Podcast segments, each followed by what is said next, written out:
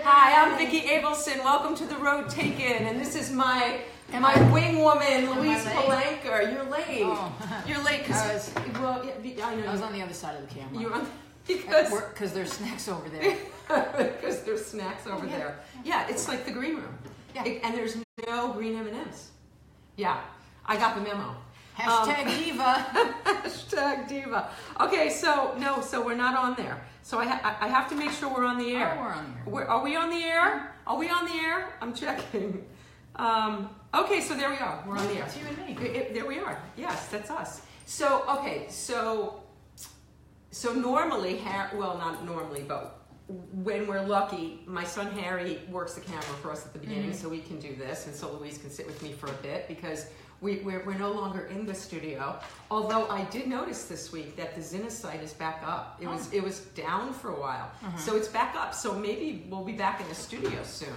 Although I kind of like it in the house. I do, but don't you miss uh, Brant? I, and, I and miss Jake? Brant and Jake. Yes. I miss them like doing the whole thing. Yeah. But I gotta say, not having commercials and not having, you know, to rush and to be able to do the long form. Louise and I were having a debate about this last week because I, or maybe it was a couple weeks ago, because last week we went really long with Allee Willis, but it was all fantastic. Oh, that was fun. That was fun. It was so fantastic. And that's like the nice thing about not having any restrictions is that if it's going well, we can just roll with it. And if somebody at home wants to go get a snack or go out to dinner, they can do that. No, but like for me personally, like eventually they will tow my car. Well, not So there my- has to be some kind of boundary. Okay, but not at my house. They won't. Okay. But at, not on my street. But anyway, but we do. We don't do commercials. What we do is we we give love. We give love to the people who love us. So um, Rick Smolke of Quick Impressions of Chicago, the best printer in the entire world. Everybody there is just phenomenal, and um, he makes all my stuff.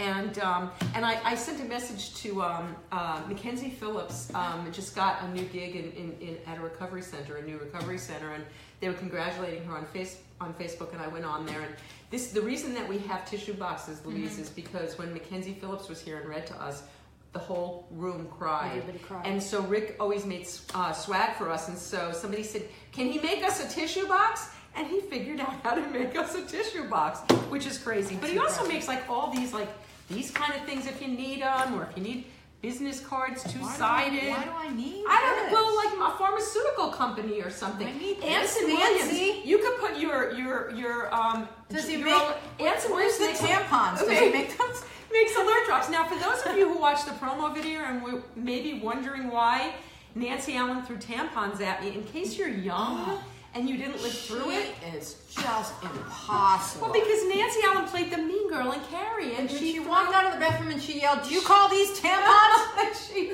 she threw tampons tampons at, at Sissy Spacek. and- and Oh. Like she, she, she like scared the shit out of me in those days. But anyway, so yeah, Rick does all of this stuff. And then also, I want to say a big thank you to Nicole Venables, our sponsor, who um, has. Um, do you know Nicole? I think you know.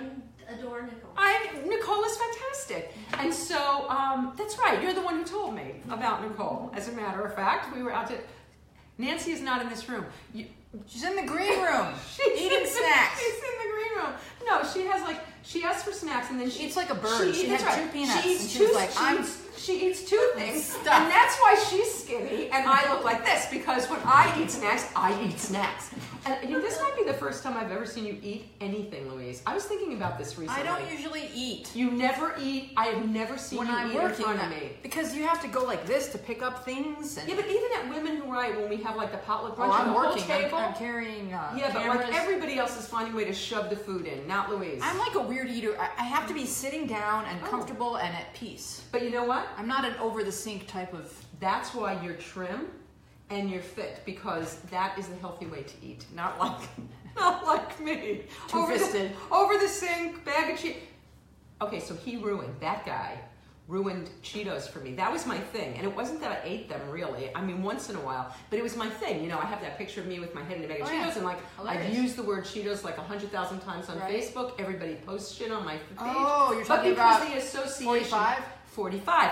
And so 45 was in town yesterday, screwed up Louise's show. I, Joe couldn't get to the show. It's- Joe, Joe Cipriano. He got stopped. He got stopped at Mulholland. They said turn around and go back down. He was a half a mile from my house. This is so wrong. This is so Louise's show is things I When it was Obama, it was like, oh well, you know, he's busy.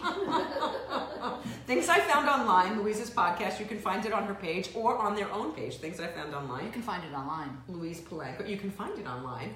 And uh, it's a wonderful podcast on Tuesday afternoons, and then they iTunes and you know. By the way, for those of you who um, can't like sit and watch us for the many hours we'll keep you here, we're also on iTunes and SoundCloud and Stitcher and TuneIn and all of that stuff. So if you want to listen to us in the car, you can also do that. But why wouldn't you want to sit and, and, and gaze Look upon at us? but but anyway, so um, Nicole Venables, love her. She she does my hair. I love her. She makes it nice to sit and look at you. Oh, see that? And she has the Ruby Begonia Salon. And right off the Ruby Begonia Salon, Rochelle Bagley, uh, who we love, has a, a Pilates studio.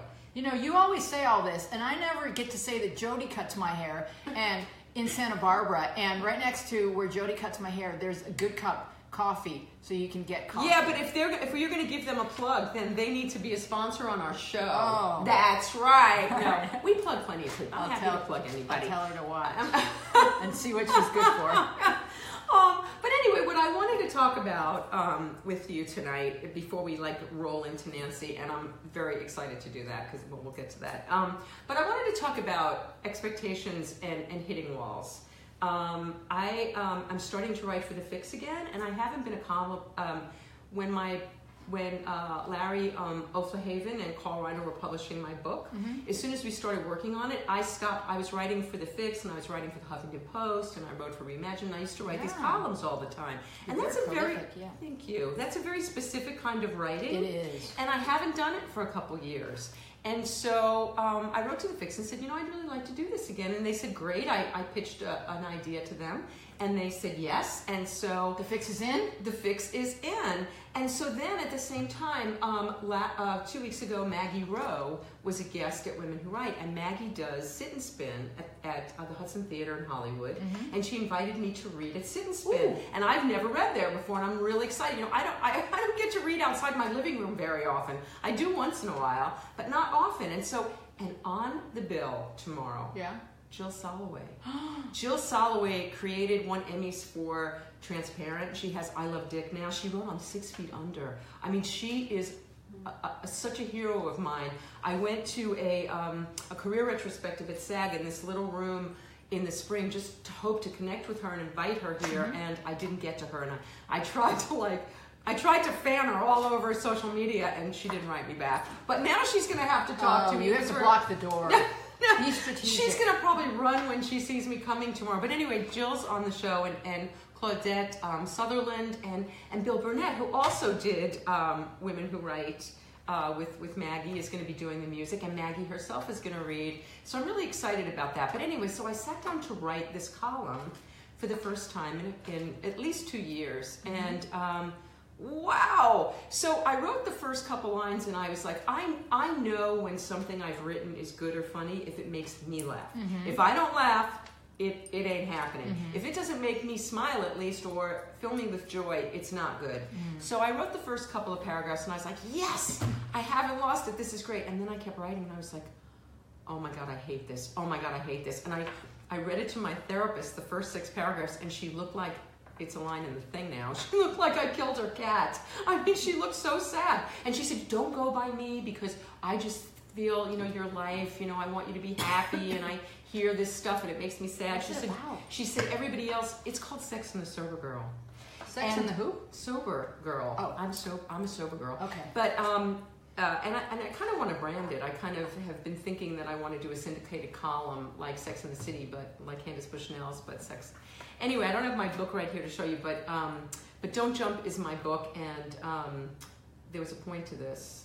You you read it to your therapist, and she. Oh, right. She said that when she read my book, she also like cried her way through it. Not because it was all sad, but it was very, it's very funny. But um, but she said, you know, because she was just seeing the little girl in there, and it was, you know, she felt for me and all of that stuff. So anyway, I I polled, you know, my my couple of women friends that you know I can annoy and what do you think of this line? What do you?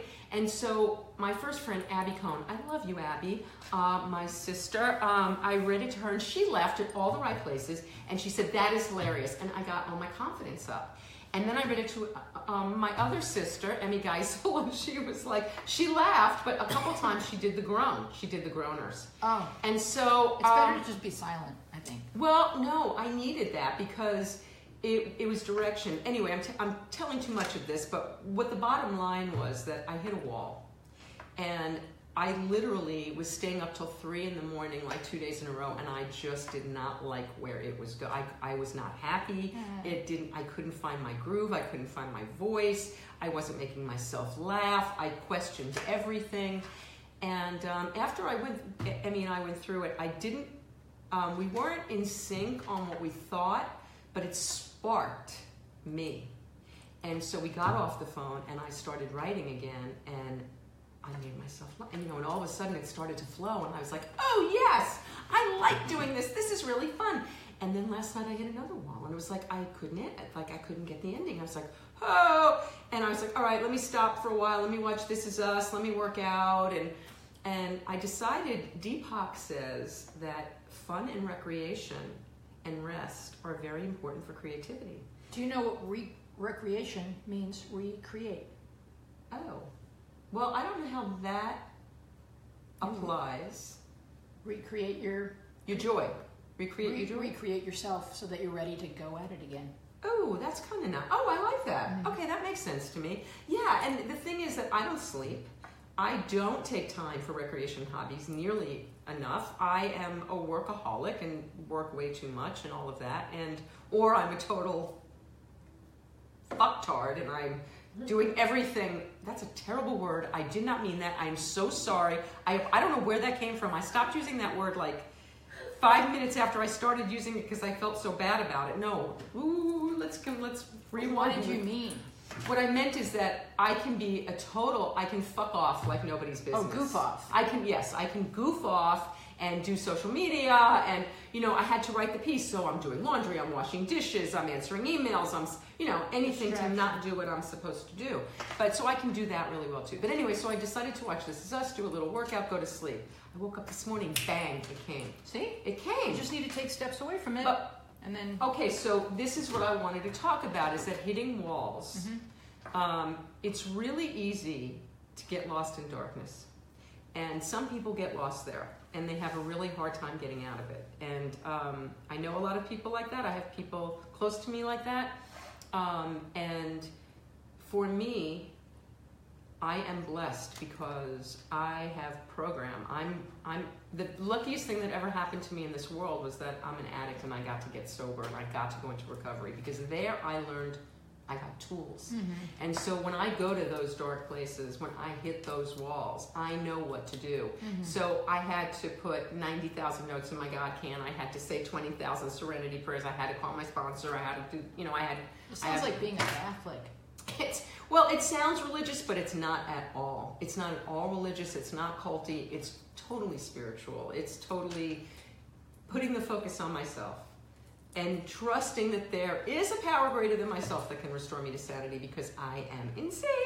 So anyway, you know, I know that to be true, so that even when it gets really dark, I know I know that every down is followed by an up. Every darkness, right? And I also don't know what's around the corner. I can't see around corners, right? We talked about this, I think, another a couple weeks ago. I can't see around corners, but the big guy or girl or whatever can, mm-hmm. and there's always an around the corner. Mm-hmm. So sometimes I think there's only one way to get to where I want to go, or I think there's only one thing that I want, and then all of a sudden something happens that's so much better than anything I could have imagined for myself.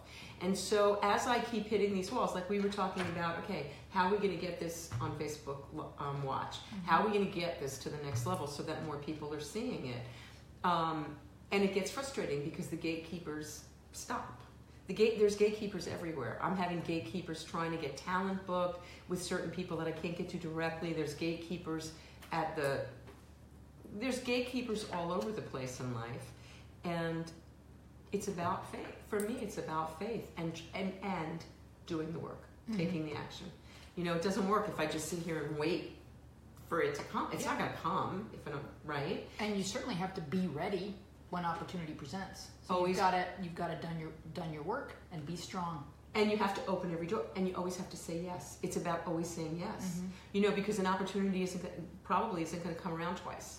So, um, yeah, that's kind of um, where I've been the last couple of days, and now I'm I'm really excited because I'm I'm kind of anxious about reading outside of the living room. Oh, you're going to be great. And I'm on with two Emmy winners and all of the and, and Aggie writes for Arrested Development and all these incredibly accomplished um, women and and Bill and but now I'm excited to do it because um, yeah I'm looking forward to Yeah. it and I um, went ahead and invited a couple of like powers that be to come and, and be there. And I'm like yesterday when it was like going bad I was like why did I do that? But you know it, it- one of the rules of comedy when you start is never invite your friends and family. And the very first stand-up show I ever did I invited everybody I knew. That one went okay. It was subsequent ones where I the one when I invited my father oh my god that was the end of my stand-up career. Truly it was. It's in my book. End of the, the thing but anyway so um, so how so what's it like for you louise when you when you get to the dark place like how do you do you have tools to get yourself out of the dark place So by dark place, you just mean hitting a wall? yeah I just get up and walk around the house. and does that work Yes. I've Really? Had, I, I, I've had the, the great idea come to me when I'm away, and then, like, let's say you're fixing yourself something, you can't run back to the computer fast enough because you don't want to forget the way you've worded it in your head. But it, it floats in when you're thinking about other things. I you have totally to give it space. I totally, totally agree with that. My best thinking happens in the shower and when I go speed walking. That is when all the ideas come. And thank God on, on phones with the voice recorder thing. Oh my God, Yeah. that's that's been a lifesaver. Although I oftentimes forget to go and listen to what I think. But once I record it, I remember. As long as I make note of it somehow, write it down or Yeah. whatever, then it then it works. Then you it won't sticks. remember. That's please understand. You won't remember. Write it down, record it. Especially Yes. if you're falling asleep at night, you won't remember. And, and you know that's the other thing. I'm sure this is such a good idea. I'm going to remember this. Never. you don't. It's gone. You won't. It's yes, it's especially at this. There's not enough coconut oil At in the any world. age. This was true for me at any age. That's that's a good point. Um, so anyway, tonight I'm really excited. Um, our friend Nancy Allen is with us, Yes. and you know, we I had her do that thing where she threw the tampons from Carrie, but the truth is, I really don't know anybody nicer. I, I'm trying to think if I know anybody nicer. You don't. Hard pressed, don't know anybody nicer. Um, and I certainly don't know anybody cuter. That's No. for sure. No. And and we've just become really fast friends. I, I'm trying to even remember how we met, and I'm really not even sure. I was probably on social media, but it was just instant. Maybe at the pharmacy in the feminine products. feminine products. it actually that was actually a, a, a, a locker room scene from like school. It was high school, and that happened in the in the girls' locker room. Uh, in the shower, they all started throwing that stuff. Betty Buckley, our friend Betty Buckley, is another one who no, she was the she was the teacher, and she actually saved Sissy Spacek, but Space Spacek. Um, but anyway, um, yeah, Betty's great in that. Betty and Nancy are, and John Travolta's in there. Okay, so we have to talk about this. I have to Nancy not this movie again. Absolutely. Let's watch together. So Nancy not only made um, Carrie with John Travolta, and they are like they're the thing. They're the couple. Uh-huh. So she all her scenes are pretty much well, most of her scenes are with John, but then they did Blowout Oh, together. yeah. Yeah, and um, and so RoboCop, RoboCop two, um, Dressed to Kill, Michael Caine. Somebody, ju- oh, Michael Nori just did the best um, Michael Caine impression for me the other time. It's excellent. Um, she's just amazing. Um, her body of work is incredible. But what is most impressive to me about Nancy, and that's hard because a lot of things are impressive. Um, we Spark is um, uh, I don't I I don't know if it's an organization, a foundation. We'll have to talk about it, but it's to help people that have cancer and their loved ones get through it. And so they have all kinds of services. They have they have massage. They have therapy groups. They have events with with comedy and. I went to one that um, Jeff Goldblum played piano and Susan Anton sang, and it was phenomenal. Um, and they, um, but mostly they're there all the time. Nancy's there all the time, every day. She is, it is her life's work. And I really respect that. And she didn't have cancer. She's never. And she didn't do it because it was a personal journey. Well, it is a personal journey because of a friend, but we'll talk about that. But it, it's just an extraordinary act of generosity, be, way beyond generosity, of being of service Mhm. and of having her life count. Mhm. And I can't, I can't claim to be doing anything like that. But um, but anyway, so so let's bring her out so we can talk to her. And Louise, thank you for for being here. Now let's bring out Nancy Allen. Yay! Nancy. Mwah! No more tampons. No more tampons. I love you. I love you too. I'm so glad you're here. I, lo- I love you, and you know I'd do anything for you. You're- we you're just, you're one of those people that I met and felt immediately a kindred spirit with. Immediately. Okay, so I have a question for you about that. Okay. Because I have a theory. I believe that when we meet somebody for the first time Mm-hmm. and it's just easy and effortless and we feel like we know them, I feel like we probably have. Maybe. It's possible. Because, you know, there are just some people that right out out of the gate. Yeah. It's just yeah. And that's usually the same person that if you don't see them for a while, it doesn't matter. it doesn't. the minute you come back together, it's just you, you're just there. You pick it up where you left off. And there are those other people that no matter what you do, it doesn't happen often for me, but sometimes there's just something so repellent. I can't even. It just I just don't. I hate myself when that happens because I go, oh, I just hate that person for no particular reason. Okay, see, this is a, this is a case in point to what I was saying because I believe those people too are people that we know from a past life and had maybe a bad experience with. Because why should somebody? Because there are people that as soon as I meet them, it's like, whoa, Yeah. no, you know, no, I don't like you, and that doesn't make any sense, right? I'm, I'm going to see who's on this thing. Louise is going to tell us, by the way, um, today, right, Louise? Connie Watts, Steve Rollins. Hi, Steve. Um, no, this is I have the wrong one. I need to find. Um, Julie Silver, Hi, Julie. Um, I, I, I want to say hello to people while. Ross, Oh, yeah, yeah. Hi, Ross. And I didn't read from my notes today. he always makes fun of me when I read from my notes. Um, so, so yeah, I think those people that we struggle with might also be connected. But yeah, there- But there's also that theory that sometimes you see something in someone else, but you really don't. It's something you don't really like in yourself. It's Yes. I don't know that I. I mean, I kind of buy into that a little bit, but not with the people that I'm completely repelled. oh, I hope You know, not, right? Yeah, yeah. Yeah, yeah. yeah, that old um, if you if you spot it, you got it. Yeah, and so. I I do know that people uh, there are certain qualities that I possess that I do not like about myself. There are a number of them, and, and it is true that when I see it in other people, I kind of wince. Um, You know what I like. What I like about you is that you are you. What you see is what you get. You Mm. are totally genuine. You say what you think, like it or not, Mm. and it's it's it's real. You're real, Thank and you're you. funny. I like funny. I always like funny. Thank you. I need I need that that jolt of confidence going about to go into Hollywood tomorrow to read. But you're you're there. You, you've you're already been invited. You're there because that's where you're supposed to be. Thank you. I was listening to the conversation about faith and hitting the wall and all of that, and it's just. Yeah, so how do you handle it when you hit the well, wall? first of all, I think I used to go into full panic. Mhm. You know, you get a roll, it's like, oh, I don't know, oh, I'm so glad I have it. Oh my God, what do I do with Okay, it? so let's talk about What that because here you did it to a much greater degree than what I'm about to go through. How does that happen? How? Okay, so how? What was that like? I mean, do you start to second? Did you start to second guess yourself when you were? I, I'm sure not when you were at the height of your career, but when you were just starting out.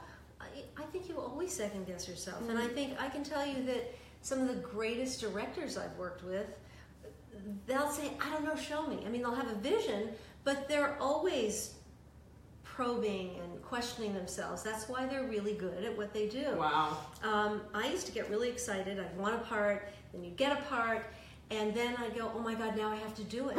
I don't know. I don't know how to. I would go immediately to, "I don't know how." Yes. Yes. That's where I go, I just don't know how. I'm an imposter. They're gonna figure me out. Oh, and and I don't know. What am I gonna? Yeah. So I, I think intuitively, and I did a lot of writing about it, like Mhm. what I thought about the character, what they did, you know, just sort of background stuff that's not in the script. But the walking thing, going for walks, Uh huh. just letting things ruminate, and it would really just come to me. Little intuitive thoughts would come. Yes. Uh, so I think there were times when I might have had a few cocktails to think, well, maybe that will inspire me, but that doesn't really work on the, in the long run. Uh, so I used to think, think, it did. Not Yeah. for me, not alcohol, but pot. I used to think I, I was going to never be creative again because I stopped smoking it. The stuff I was doing then was shit. You know, I'm, I'm clearer. It's it- people think you don't get you can't be funny if you're not.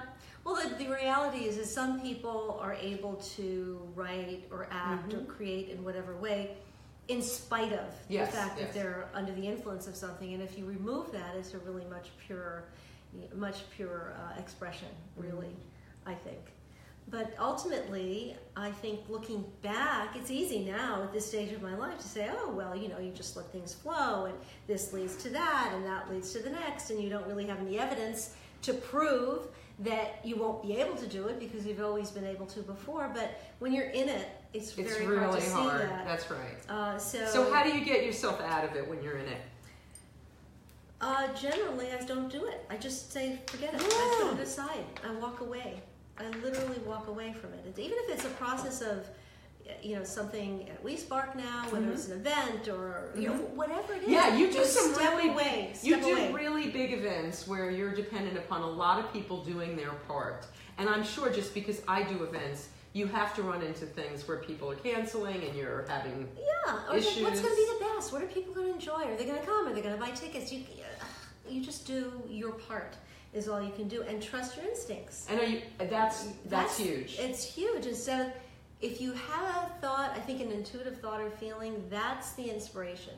Then the tendency can be now. Wait a minute. Let me think about that. And then you start to add, get analytical about it and tweak it and turn it. That's when I think it gets mucked up. Mm. For me, Yeah, I it, for me, if I don't listen to it at all, if, if I defy, betray my Mm-hmm. instinct, I always suffer. My instinct has never led me wrong, not once that I can ever think Yeah, of. no, it's it might not be, it, it might not know the exact thing, but it's leading me to the thing. oh yeah. And so when I don't pay attention, I, I pay for that. And uh, for me, it sounds religious. It's really not. For me, that instinct, that's my higher power channeling through me, which sounds really, uh, but it's not. It's it's it's not some yeah deity on a cloud. It's it's it's the higher good kind of. It's my highest good. Is really what it is. It's Well, Yeah. the universe is pretty intelligent. So Very if you think of it as a universal intelligence, you know Julia Cameron. oh is, okay? God, yes. So she's, I knew Julia. She was a mentor of mine. Wow. For many, many years ago. And um, she used to say to me, that little whisper, that you have to be quiet enough to hear the little bit whisper. That's the God voice. That's the inspiration. The louder, oh, you know, this is, oh, you can't, that's not going to, all of that, that is, that is not the God voice, so to speak. That is the negative, it's the lie, and that's the one you have to just get rid of. So I have a little funny Julia Cameron story. So I've been doing. water. I feel Go- like what's yeah, his yeah, name? yeah. Who was the one that did the horrible Republican? Uh, you know, oh God, Marco Rubio. He kept leaning out to I don't know if you remember That's that. not you. It was the rebuttal speech Yeah, that's, that's that's not you.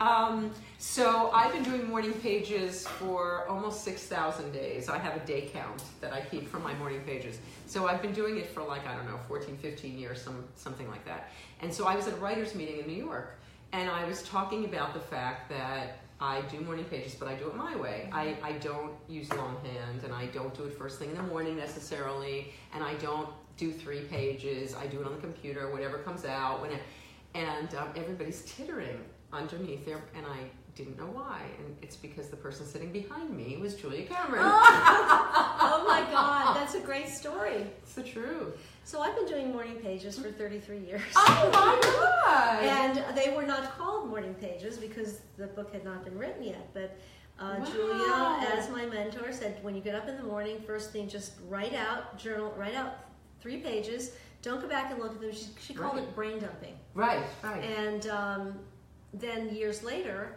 she was at a, uh, doing a women's creativity workshop. She would Mhm. moved back to Chicago, and she was. I wish that I'd held on to them. They'd be gold. She literally sent me handwritten Artist Way. pages of this creativity workshop for women. It was Wow. about unblocking and doing all this. And it was all of this stuff that eventually became the artist's way. Oh my She was a really- How did you meet her? Well, I originally met her when I was married to Brian De Yeah. Palma, Uh-huh. but I think Was she was married to Scorsese? she then, was right? married to Scorsese, and we went to visit the set of The Last Waltz. And she was there pregnant out to here. Wow. and that's Yes, when I met her. And then many years later, I, I guess about four or five years later, maybe longer, I met her. I re I was reintroduced to her. And is that when she became your mentor? Yes. Yes. That's amazing. Mhm. Um, wow, what a life you've led. Okay, so we, we need to start talking about that. So, um, but this this was this is this is this conversation is important because these It is. tools, sharing of the tools and how we do what we do. Yeah. You know, when I hear a new tool, um, there are things that people have said in passing over the last 20 years that have changed my everyday life, my Mhm. moment to moment. Uh, things like that. Like um, uh, there was a guy in, in a little room on uh, West 96th Street in New York, and he was this young hip hop guy, and he, you know, there's a thing in the 12 steps you have to turn it over, and I was like, turn it over? How that? What do you, what, what do you mean turn it? Over? What is that? I didn't even know what that meant. And he said, yeah, for me, turning it over just means taking the next right action. And he was like 20 years younger than me. He was just this kid, this hip hop kid with like tattoos and nose rings. And to this day, that is exactly what I do. Like he changed my life. That, mm-hmm. and you know, a lot of times people don't know when they've influenced each, when we've influenced each other that way. But there have been so many people in my life that just say the right words at the right time, and I'm ready to hear them. yeah, it's magical. And it, and it just changes everything. Yeah.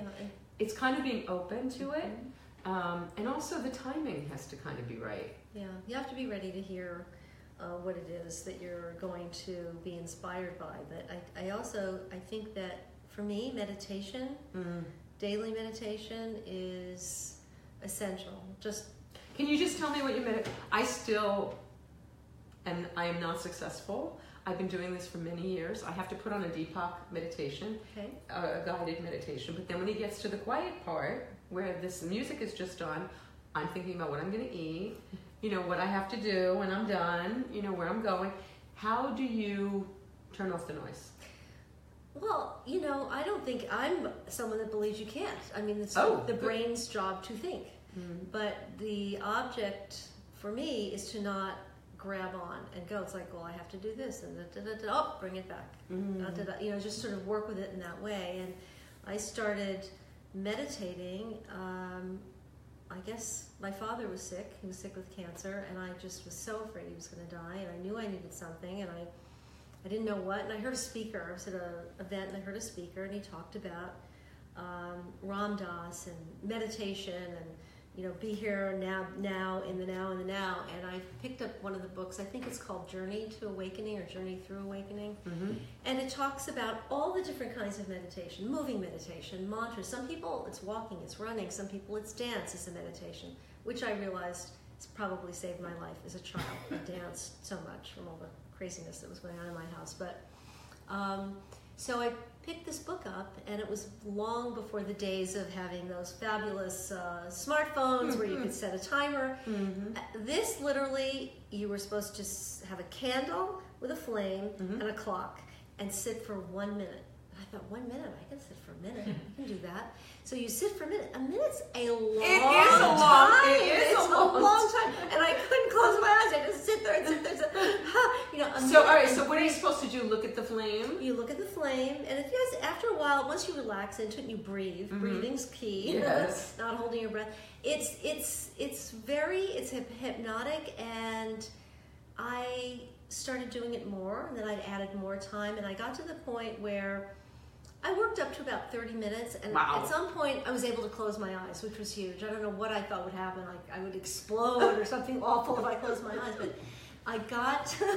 this is actually not nice, but um, I got to the point where I could sit for 30 minutes, and I was sitting for 30 minutes in the morning and 30 minutes for, at night. And I went back to New York to visit my mother while my father was in the hospital. I was up in the morning and I was sitting in my old room, and I'm there and I'm meditating, and I hear this, this is sort of noise, and she's the vacuum cleaner's running, and I opened the door and I said, I'm meditating. you know, and something in me went, oh, I guess that's not, this is not the appropriate response. Anyway, Anyway, she was vacuuming, vacuuming around you. yeah, no, exactly. No, Right, I could just see Nancy like sitting there. all I could hear. But anyway, it evolved and went through a lot of changes. In the early days, I listened to Shakti Gawain. I listened to anything that would guide me that could mm-hmm. just calm me. But, you know, what I do today, I have calm.com. Everybody, it's really good. It's a terrific app. Really? It has all kinds of sounds, sounds of the ocean, sounds of this, sounds, I mean, a- anything you Right. like fireplaces, rain, mm-hmm. torrential rain. I like rain is a good one for me. It's good. and crackling fires And are good. Yeah, yeah, really yeah. good. Mm-hmm. You can set the timer. Mm-hmm. You can have some guided and some quiet. And the, the key really is to just sit through your feelings. Sit through the feelings and not grab onto a thought. You know, you, you can't stop the mind from thinking. Uh, I think it's Emmett Fox who talks about it, but you try not to, uh, go with it. Bring it back. Bring it back to the breath. So I don't. I, I haven't like. There you go. Okay, show everybody. Good. Thank you, Weezy. I'm gonna. Uh, I don't call you Weezy, but oh, you're getting lots of hearts and, and, and love now for calm.com. Um, every, people are like sending up the things. There's Um, another th- another one called uh, I forget what it's called now with an English guy's voice on it. It was kind of nice. Mine, mine something or other. And I didn't like it as much. It's a little drier. You know, it's all about finding what works for, For you. you. right? So um, I listen to the Deepak and Oprah ones, and Oprah sometimes annoys me on them because I can't- I, am sorry, but she does. I go I go past her. I yes, that's I'm what sorry, I do. Oprah. I know, I do too. I speed past Oprah, or I do, I do something else while Oprah's on. Then Deepak comes on, and that calm voice. I'm like so.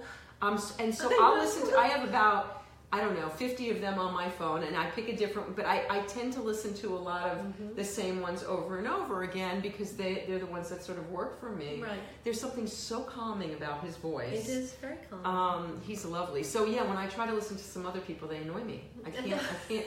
I, the- the last thing I'm going to do is like go to a quiet place. yeah, there's one of the ladies on uh, on Calm that drives me crazy. It's just whiny voice. I don't like it Yeah, all. no, oh, they have sleep. They have sleep music, bedtime stories on there. I've tried them. Then I got annoyed with those too. So it's better to stick with the simple meditation.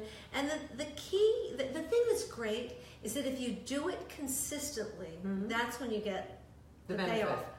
Though I'm a very reactive person, so what has happened through meditation is that every time I have a thought, I don't have to act. Mhm. I can just let it go away and see. Boy, I'm not to that place yet. I'm, I'm working on that because I'll, I'll take that thought and I'll gnaw on it until that until that bone is gone.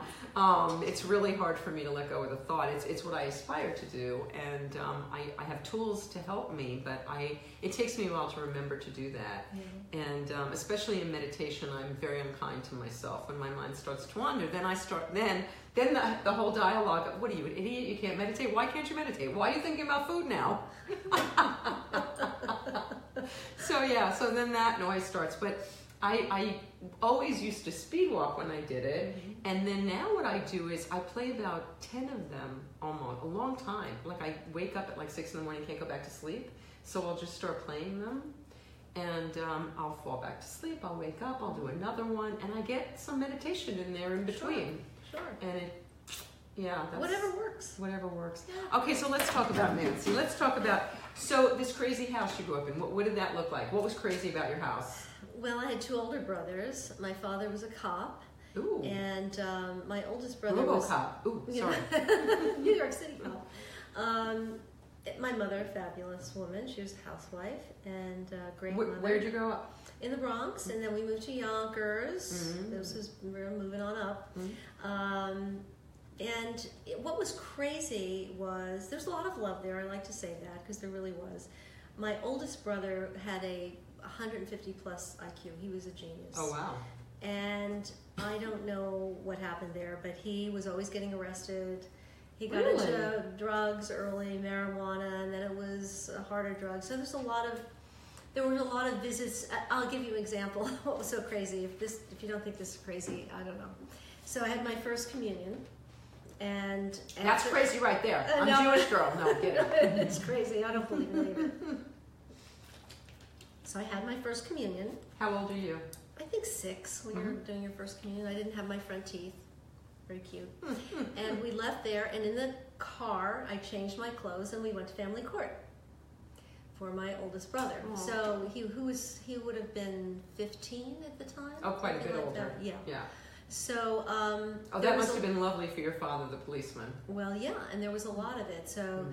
there was always this feeling like, what is wrong here? Something's wrong. You couldn't talk to who could you talk to? You couldn't talk to anybody about it. You don't tell Mm-hmm. anyone in school. So you're constantly holding all these secrets, the family, the family Mm. secrets.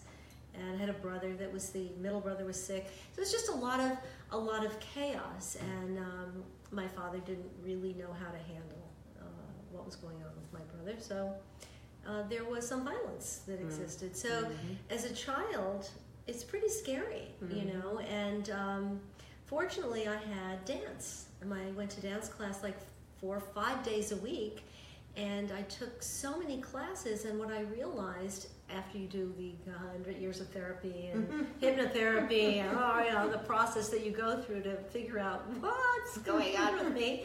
Um, I realized that that saved my life because Wow. that movement, whether it's walking, that move, it was a moving meditation. It was peaceful. I would go away. I was just there. I was away from everything, and um, Everything was- is beautiful at the ballet. It's it's it, you know, or jazz or tap or whatever you're So what was your what was your what was your your niche? Well, I, of course, I started with ballet, but I really loved jazz. Mm. I loved jazz, and I loved. Uh, eventually, became jazz tap. I tried that, so I really. Did you do musical theater? That's what I originally wanted to do was Mhm. musical theater, but um, things went this way, and uh, life intersected as it has a way of doing. And you turn left, you turn right, and, and I ended up starting and going into acting. Okay, so we're gonna so okay, so I know that you got into the high school performing arts I because did. I didn't and you did, but and you got in for dance, right? I did. Okay, so how did your journey shift from dance to acting? So here I am in performing arts, and this is uh, the first week there. You go through all these classes, and you have a number on you, Oh, come which on. is lovely. No, and uh, and was the your number? Who knows? Oh. I don't know. I don't know what it was. It was so awful experience. One is the loneliest number. I know that. um, and the teachers, there was Miss Schur, and then there was Bella Malinka over here, and Oh. you know whoever the other one was, and they'd sit there and they'd walk around, and they'd tap you on the shoulder if they wanted you in the ballet department or in the Oh. modern department, and Miss Schur tapped me to be in the modern department, which is what I wanted. Oh. I didn't want to be in ballet, but they didn't notice. So I got clumped in the group of we don't know what to do with this group of people. no, so that You but I- didn't, and you I, didn't speak up. I didn't speak up. Oh, It this was- hurts. It was awful. I Was that a life? Was that a life lesson right there? Oh my! God. Well, many years later, it was a life lesson. Yeah, and it did, and it ruined it ruined my whole experience there. I just felt like a loser, and probably combined with the fact that I didn't I didn't have a voice. You know, I had no voice. So I And she didn't speak up for you, obviously. She didn't remember. Who she was like Oh. five billion people. This one, this one, Oh, no. What does she oh. know? So I pretty much, I know if I gave up. I tried, but I didn't really care. And uh, by the end of the year, as they met with each student, uh, Miss Schur met with me and Bella Malinka, and they said, you know, we just don't think it's going to. We don't think you're happy here, and. Um, you know, probably you won't be coming back next year. And I thought, oh shit, now what, you know? So I spent the whole summer not telling my parents because I was so ashamed. Oh my God! Oh, this is such a sad story. Oh, all's well that ends well. Yes, It all's was- well that ends very ended well, Really yeah. well, and um, so knowing that my father didn't want me to go to that school, Oh, he it didn't? public, he hated me going to that Oh, school because because it was a public school. Why wouldn't I be in private school? he didn't wants want he me- wants you to go to parochial school. Yeah, I was in an all girls Catholic I school. see. So I went, instead of going to my mother, I went to my father. I said, Dad, you were right. That was just a terrible place for me to be. I need to go back to private school and I know just where I want to go. And uh, that's how, Wow. that was the beginning of going to this professional children's school, which was across the street from Carnegie Hall, where I Which which dancing. school did you go to? Quintano School for Young Professionals. Because my ex went to Children's Professional. PCS. Yeah, yeah. Yeah, that was that was the other one. Okay. And uh, so, and so it was in that school that I met a young woman who's a girl, a teenager, whose mother was a manager, and that started me on my acting career, doing commercials and. Okay, so uh, how does that specifically happen? How did that specifically happen for you? My friend uh, Betty said Mm-hmm. to me, "My mother would love you. You'd be great for commercials." Okay, the first thing I want to say about that is in my experience with young girls, that's incredibly unusual right there. Yeah. That someone could be so generous and so comfortable with herself that she could recommend you and not be jealous or Yeah. whatever. That's really lovely. She was a nice girl. Really nice. Really nice. Betty Capadora. I like from that. Hicksville, Long Island. if you're out there, Betty. uh, so, um, so my answer was, I said, "Well, do they pay you for that?" That's what I was curious. I knew I had to get a summer job of some kind, and she said, "Yes, you do get paid." So that was the beginning of the change, and I was still studying dancing, Mm-hmm. but um, this felt like just a new path. When, when did it start to feel like, ooh, I think I'm going to shift my focus here? Well, I think almost immediately. What, what was the first job that you did? The first job I did was a Wink soft what? drink. Wink. Oh. Oh, Wink do you remember Wink? drink. I do not. I It was do a not remember Wink grapefruit, a gro- grapefruit soft drink. I loved Fresca. Was it like Fresca? Yeah, it was. Oh wait, that was right. Yeah, Wink. Wink was a grapefruit. Yeah, it was great. I don't yeah, remember it was Wink. good. So anyway, I was hired, and those are the days of the uh, go-go dancers. I was hired as Nice. a dancer in the background when there was a three-piece band. I mean, they were all pretending to play. Oh, so then you got you got to merge both of your I skills. did, but I was thrust into greatness in my, my first commercial. I'm there, you know, dancing in the Yeah. background, and the lead girl who is playing, pretending to play the piano and, and talking, you know, it's like she's singing to the playback. And the director, the meanest director in the entire world, except for a director I worked with later, who stopped and said, Stop, stop, stop, stop, stop. He said, You, I want you to sit down and do that. And I went, Oh, oh, okay. And I thought, Oh my God, what about her? I was so embarrassed and I felt sorry for her. Uh-huh. Anyway, I sat down. He said, "This is what you're going to do. You're going to do. You pick up the bottle. You're going to take a drink. You're going to do that, and then you're going to do this." So I started doing it. We did a few takes, and then I took a drink and it started dribbling. I went, "Oh, oops! You know, it's dribbling." He says, "You stupid girl! Oh you just ruined a whole take. Don't ever stop when anyone is filming." I went, "Okay, I'll never." So I don't think I ever, for the rest of my days, ever stopped when I was filming anything. That is so. You know, that just goes to show you. Yeah, like it takes like one thing to remember to change, Oh, yeah. but one nasty thing that can Oh, just yeah. throw everything off. But to your question, the, what the question mm-hmm. really was is that I, for whatever reason, I felt it immediately at home on the set. Mm. Immediately, it just felt like this is where I'm supposed to be. And that's that's that divine presence too. Yeah, it just kind of kicks in. Mm-hmm. Okay, so after your Wink commercial, um, you're still in high school. High school. You're still in high grade. school. Okay, so what what what happens after that? I just started doing a lot of commercials. I started to take an acting class because I was afraid to read lines and I would leave. I was afraid to speak if I went for auditions. So I just started to study a little bit. I studied with first with a coach, one on one, because I was too shy to go into an acting class or insecure or Mhm. all of the above. And um, and then it just sort of went from there. I was uh, somebody spotted me in a, a club that I shouldn't have been in because I was too young, but uh, dancing, and they had a movie they were doing in Hollywood, a movie called Candy. I don't know if you remember that. I movie. remember Candy. And they wanted to fly me out to screen testing. And I went, oh, okay. And then I How old were you? uh, probably 16. Probably 16. Wow. And um, I ended up getting out of that. I was too afraid. I just didn't want to do it. And uh, that was the first pass at it. And I uh, actually had an experience out here in 1969 where someone found me in a restaurant and brought me into Paramount. They were doing a movie. And She got. well, She has a Shraff story. This is crazy. It is. Oh my But god. it didn't pan out. I read, I'm reading, I'm reading all these things. I said, you know, you're very good. And I said, oh, thank you. I was probably 19 that, and they said, well, you know, this is the lead role. I mean, do you really think you could carry a movie? And I went, I don't think so. oh yeah. So that was sort of the end of that one. that sounds too much. Yeah. Okay. Well, you learn the hard way not to answer that way next time. Uh huh. Can you juggle? Sure, I can. yes. Oh, anyway, so that that was then. that was 19, and then in New York, I moved back to New York, and I met Hal Ashby, who was uh, casting The Last Detail. Her, Met him, her first movie with Jack Nicholson. first scene, Jack Nicholson. pretty amazing. Oh Uh, so I got a call from my agent. They love you, and they want you. The script's coming right to your front door. I start reading the script, reading the scene. I'm going, This is in New York. This happened. yeah. Huh. We're casting because they were shooting in Toronto and New York, and I'm looking. Oh, I don't think I can do this part. Oh God, no, I can't do that. It was the role that Carol Kane eventually played. It was the hooker.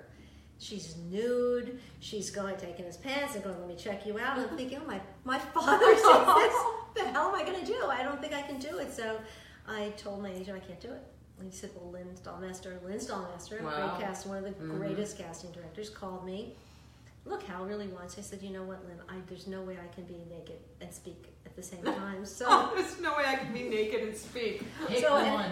it took me another film before I could do that. No, but not my first film. so I ended up doing uh, the part with Jack uh, in the party scene, and that was, you know, I mean, I have goosebumps. That's like, awesome. That's Yeah. And how was Jack with you? Very nice. He, he couldn't have been nicer. Was he? He was already. He was already. A, Oh, sure, Yeah. sure. He had done Easy Rider, had done five easy pieces, and uh, something else. But he was so great, and I felt so comfortable with him. Except it was so weird. We'd be sitting and talking, and then all of a sudden, I couldn't even hear that the film that they had started filming, and he just completely transformed into this character. Thinking, what's going on? And that reaction in me is so real, and that's that- what they wanted. that's what they wanted. Yeah, and it was really great. But that that right then and there in that moment, I thought, this is what I have to do next. I have to make movies. So Okay, so you did the last detail, and um, and how did your how did your father feel about that movie? Because that's a pretty well, it's a great movie, and I was It's- wasn't naked, so that's Yeah, a good So that was. Okay, so as long as it was okay if Carol was, as long as it wasn't you. not me. Okay, good.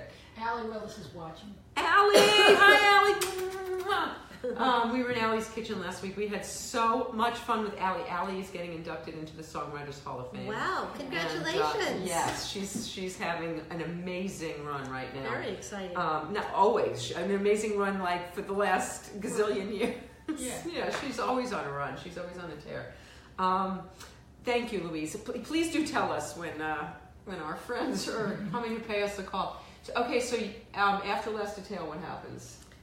I stick in New York, and I do a few more years of Well, but commercials. wait, you want to do movies and you're staying in New York? Isn't I mean that, that sounds Sorry, like kind of uh, not the place to be if you want to do movies. I didn't know what else to do, and they did Mm-hmm. come through New York and cast, and there was theater. You're It's school at this tickle. point. Do you want a cough drop? Mm-hmm. Okay. Oh, sorry. Louise, talk, talk to Nancy. I'm keep talking if I can And stop. what happened? No, were, you li- were you living at home? No, Oh, okay. So you had a I place. moved out when I was 19. Oh, okay. So you were making money, so you had, you had the means to get out of there. I Yes. was living in New York, Mm-hmm. and I woke up one day. And I said there was nothing left for me to sell. In commercials, I sold everything. I'm sorry. That's okay. Don't be silly. So, like, what kind of like were you were you talking in the commercials, or were you like? Sure, I yeah. talked. I did mm-hmm. everything. I did mm-hmm. I had a gazillion hair, Clairol commercials. I did one of the first legs pantyhose, Nice. laundry detergents. I mean, you name it. Dove, flying doves. Remember they have the mm. flying doves and the Oh, Dove. wow. I did it all. I thought I can't do this anymore. It's just too, too, ten years of this. I'm done. If I don't go now, I'll never go. Yeah. And I was 25, and I literally picked up. I made plans to go out to California, and left New York. So that's that's. And you came out without a job. You came out with with a belief. I had no job. Mhm. I had a list of from my manager that these four or five agents wanted to meet with me. They'd seen my picture, and so I called them. The first one I called was the woman, the only woman, Mm. friend, Nice. right? Not Bo, a Mhm. woman. So I called. I think it was Joan Scott, and I said, "Hi, it's Nancy Allen." Da, da, da, da. And she said, "Oh, uh huh." She says, "Now, how old are you?" And I said, "Well, I'm 25." She says, "Oh, you're too old." And uh, she said, I can't. it gets I- I- worse. It gets worse. She said, if you were a man, you would be worth the time of my investment. but you know, you should go back to New York. And I, that's where I was. I was like, really? I mean, for me, that's like, really? I, I, re- I, re- I really can't wait. I, I mean, like, uh, my picture of her seeing you in like your first starring role and like eating that humble pie. Oh, Yeah, so that was that. Moving on from her, and then I got this other guy who I ended up with, Bud Moss, and Bud uh, was had been a kind of a legendary agent, but I don't think so much anymore. So I sat around for an interminable period of time, two months with no auditions. I thought this was a really long time. Interminable. Two months. yes. And I thought, this is ridiculous. I'm not working. I need to plan to go back to New York. This is not working out for me. So I started plotting my trip back to New York. I thought after Thanksgiving. And you were living off the money you'd been making Yeah, doing commercials? That's it. I Uh-huh. still had some money put away, Uh-huh. and uh, I couldn't. There was no uh, really no commercial work out here at that time. This is going back to 1975. Right. Um, it was all still in New York and Mhm. Chicago. And I was uh, coming out of the Beverly Hills. I was in the Beverly Hills Health Club for Women. Women coming out of the steam room, and I bumped into Harriet Helberg. Hi, Harriet. I know you're on Facebook. Harriet, we ha- we love Harriet. Harriet's a woman who write. We haven't seen, I haven't She's seen a in a long time. woman. Yeah. So she had cast me in New York in commercials, and she said, "I'm casting this movie. You're very right for it, but you know you won't get it, I'm sure, because it's just you know it's the last day, last casting. That's it." So I went to read for this film, last person to read, last day, and it was Carrie. And by the time I got home, I got a phone call saying we're going to screen test you. So that was the beginning. And that was after two long months of waiting. So now, what what was that set like? You met somebody pretty important to you on that movie as well. So you're on. So is Travolta? He's or Welcome Back Kotter's already a thing. no, No. it had, was just coming on when we were screen test. It Oh. was just starting. Oh. I didn't know who he was. I'd never seen the Oh. show. I think it maybe been on a few times or Uh-huh. something like that. And Oh. the minute he walked in, I tested with two different people. The minute he walked in the room and said, I thought, okay, he's getting the part. Did someone else rehearse with him? Because I didn't rehearse with him. Somebody I rehearsed with some other guy. I thought, that's it. I'm not getting the part. He's getting the part. You know, but because you could tell He just had it? was that Oh, oh, character. oh. I mean, Mhm. just yeah, and we had great chemistry together. So. Um, I, I ended up at a screening, a SAG screening, and I was with my brother's friend. He said, "Oh, we saw John." He says, "He's on that new show. He's a big hit." I said, "Really? What show is this?" I had no clue. I was just so when- Wow. so when we started, the show was just starting to take off, and by the end of the shoot, we were shooting on location somewhere. They had to put up barricades. You Oh know, my that's God. how fast. Yeah, he he that's like how fast it happened. Barbarino. And he was so sweet. We had Mm. so much fun together. We drove to set. Either I'd pick him up, he'd pick me up. We lived very close to each other. We laughed. We had so much fun. And he's just, he was so, he was so supportive. And he's a few years younger than me. And I remember coming out of, coming out of the dailies, and uh, we're walking. He says, "You know what? And they're not going to know that you can act too. They're going to really be surprised at how good you are." I should maybe I should have been insulted. I don't know. No. I thought it was really nice. No, and also you play like the evil bitch from hell. So Yeah, there's no one on the set talked to me for two weeks because they only knew me from rehearsal, and all I did, I never spoke. I was, you know, the person that didn't speak up at performing arts. I was Right. the person that sat there in Really? rehearsal, and the only time I spoke was when I was doing my lines. And uh, So they thought you were the character? they thought, oh, she's such a bitch. And then Really? I like, oh, you're nice. You know, PJ Soles and I kind of. I love PJ I do Soles. I don't She's know her personally, but Oh, I you but love her. I I love love her from what's the Bill Murray movie? Um Stripes. Str- hmm She's fabulous. Oh Stripes. yeah, she's good. Yeah, she's she's excellent. And did you have a rapport with with Betty Buckley? Did you have a relationship with her on set? Yeah, Betty was great. Uh, I got along really well with Betty, and she, uh, when we were doing the uh, prom scene, that took about three weeks to film. There was a lot of sitting Wow. and waiting, and we were all, you know, piled in this one dressing room with a sofa and you know a couple of chairs, and she would strum her guitar and sing. You know, Oh. uh, so she wasn't like Betty Buckley then. Yeah. You know, Right, right. And what about um, Sissy? How was um? She was great. She pretty much stayed to herself until we got to the prom. I mean, she wanted to feel that being separate. uh, yes, being yes, yes, yes. But what a nice person, total pro. Loved her, loved her.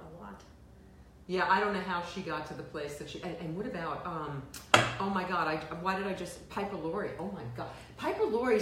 I can't even look at her ever since that movie. She still scares me. You need to interview her, and you need to bring her to Women Who Write. She's written an extraordinary book.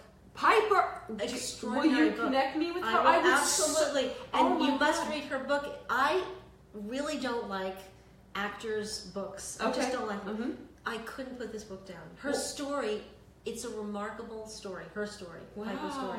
And anyway, I never met her when we were Wait. filming because they she only shot with Sissy, Oh, with and it was a Sissy. closed set. So Because because it was a closed set, it was just the two of them. You know, it was that intimate. And, and it was and their and their scenes together are so intense. It's rough. Yeah. Very rough stuff. So, um, and I guess about, I don't know how many years ago now, it's seven, eight years ago, I was doing an autograph show and all of us were there, the whole cast pretty much. And there was Piper with her book. And we all wanted to meet her because we hadn't met her. Well, she and I become buddies now. I adore oh, her. Oh. She's a obviously a brilliant actress. Oh my a brilliant God. actress. So now we're buddies. We weren't then, but Love that. Yeah. So it took all these years for you guys to meet each other? yeah. Wow, that's a great story. I love that. Oh, I would love to talk Oh no, to Piper. you you you're gonna love. It. I have to read her book. Uh, you do. Louise, we have to read her book. Yeah, I You- held it up. Oh, you held it up. Thank you, thank you. Louise is doing all this this Thank great you, stuff. yay. Wait, I'm, I'm trying to see if is there anybody we're supposed to be talking to on here? She has almost five solid stars on Amazon. Oh, nice, Yeah. nice. You'll Um, enjoy what's it. it called, Louise? Learning to Live Out Loud, a memoir. Learning to live out loud. Okay, I'm, I'm into it. I mean, she, I have to say, she does scare me. She does scare me a little bit, She's yeah. but she's not that way in life, huh? No. No. She's a very gentle person. That had to be really rough for both of them. Oh, yeah. That's the wow. Do you It know had to be rough for I, you. I'll What? just No. tell a little bit of the story because it's great when she tells it. It's in the book. Yeah. But um, I first heard it. We were doing a, a Q&A. It Mhm. was uh, Piper and uh, PJ and me. I can't remember if Billy was there or not. But anyway, uh, she tells the story of reading. She, she had taken a 15-year hiatus to raise her daughter. And this was the first film, so they sent her the script. It's this Brian De Palma, so she looked at Phantom of the Paradise. And she says, oh, I love it. Because it's sort of a black comedy, you know. Right. So she reads Carrie, and she goes in to meet Brian. He didn't think she was right for it because he saw this one as sort of old and severe, and then Piper comes in with this gorgeous red, gorgeous hair, and and um, so she starts reading it, and, and and for him, and he says, Piper, you know, everybody's gonna laugh at you. And she says, Oh, don't you want them to? And she said, No. She She's, isn't it a comedy? Oh, It's a comedy. Oh, I love Yeah. it. So That's anyway, hysterical. yeah. Um, okay, so now tell us about meeting Brian and how that happened. He was at the audition. I went to audition. Wow, directors were actually at the auditions He was reading. Oh yeah, Mm-hmm. definitely. Yeah, there wasn't any filming. Uh, in fact, uh, Harriet Helberg was there, of Mm-hmm. course, and um, it- he was actually. It wasn't at a studio. He was staying in a friend's place on Fountain Avenue, and they were doing readings there. So I'm sitting there waiting. You went to their apartment? That also would not happen. Would not be happening days. today. But there was too. a line. There was a lineup of actors. It was, Yeah, but they, they still couldn't do that. These Oh, don't- no, no, no, they could not do that No, anymore. Yeah. So I'm sitting there, Mm-hmm. and down the stairs, like stairs like that, I see this person walking, and for some reason, I just made the assumption that film directors would be old. I figure they must graduate from commercials, so they must be really old by the time they direct. So down the stairs comes this kind of interesting-looking, dark-haired, bearded guy. And he's kind of that. Who's that? Well, that's the director. So. Um, Okay, so that was that, and I read, and he laughed at some of the things I did, and I thought, oh, he likes what I'm doing. So, um, he actually, I guess about a week after I was cast, I got a call from him. He said, oh, I'm having a dinner party, and I have some friends coming to New York, and would you like, you know, wanted to invite you, and I just, there was like a This is before you shot? before I shot, and I Mhm. just sort of held my breath, and I thought, oh no. I thought, and I had a boyfriend at the time, and I said, well, you know, I have a boyfriend. I'm thinking this is going to blow me. I have a boyfriend, and I'm, he says, oh well, I'm not trying to set you up or anything like that. And he says, well, if you don't want to come, So I got off the phone. I thought that's it. I probably blown this part, but I didn't. You know, he. I think he was trying to set me up with this wonderful actor friend of his. From He was trying to set you up with somebody else. Mhm. I love this story. Okay, Yeah. so continue. So then we shoot the movie, and um, And is there chemistry right away on set? no, I wouldn't say so. I wouldn't Okay. say so. And uh, there was a funny moment. There was something, an added little sequence that was with PJ and I, and he said something, something in his direction. I don't know whether I was tired, cranky, whatever it was. And I said, "You're a mind fucker," and just came out of my mouth. And he was appalled that I says, "I want to talk to you," and he says, "I am not. I don't do this and I don't do that." And okay, whatever. So at the end of shooting, um, the, one of the when we shot the car, the, when the car flips, where John and I get killed. Mm-hmm. Spoiler. You can't Oh, say spoiler after you After. Everybody, Everybody's seen that movie Carrie. at least ten or twenty times. Um, so uh, we're sitting at dinner, and then he's sitting with us, and Brian went back to his dressing room. and John said, "He likes you," and I said, "What are you telling me?" He says, "I can tell." I said, "Really? Oh, that's interesting." Didn't make anything of it, and um, finished shooting. Wrapped. He goes back to New York. Life goes on. He invited everybody for the cast. If you're ever in New York, you should call. Come to the editing room. See you know, see your scenes. Uh, and I did just that. I went to visit my mother, and Okay. later, So now, did you do it? Tell the truth. Mhm. Did you do it? Not that you would eh, do anything but tell the truth. Did you do it with a little bit of "I'm attracted to him"? no, No, really. no, I Really? didn't. no, honest to God, I Wow. didn't. I didn't. I wasn't thinking about it at all. I was really thinking, I really want to see my scene. Okay. And so I went to the editing room. Paul Hirsch was there. They showed uh, two of the scenes to me, and uh, he said, "You want to grab a bite to eat?" I was literally leaving for New, uh, California the next day, Mm-hmm. so I said, "Sure." So we go to dinner, Victor's Cafe, I Cafe Victor's up on the west yeah. side. Not there anymore. It's gone. don't think so. Up on Seventy First Street. Yeah, I don't think That's it's there so anymore. sad. Yeah. So we had dinner and some sangria, and Maybe it is. Oh, anyway. Yeah. and uh, we talked. He told me about. I mean, it was like a. He actually was like a different person. How it so? was the first time I saw him as a person who was funny because he's very intense Mm. on the set. That's why I didn't really feel attracted because anybody. Uh, the truth is, he hates shooting movies. He hates. He loves planning. He hates being on sets. He hates shooting movies. And what is didn't that? that. What is that about? Why? It, I, I don't know. I think it's having, you know, I remember saying to him once when we were shooting Blowout, and there was this huge parade and hundreds of people and cameras and all. It was just like, I said, this is something he's written. I said, isn't this incredible? Like all of these people assembled for your vision. And he goes, Ugh, I hate it. And I thought, I wish he could be happy. I wish he could enjoy this. For him, it's a, a burden in a way. The planning is really exciting for him hmm. but having to wait for this one to do this and that one to Well, do that. sets and, are you know, so slow. Everything is They so are. slow. It can be excruciating. Yeah. So Yeah. I think that's what it was. So that was his. I mean, he would sit every day like this on the set, and I thought he looks so lonely. I remember thinking he looks so lonely. I didn't know he was miserable, but anyhow.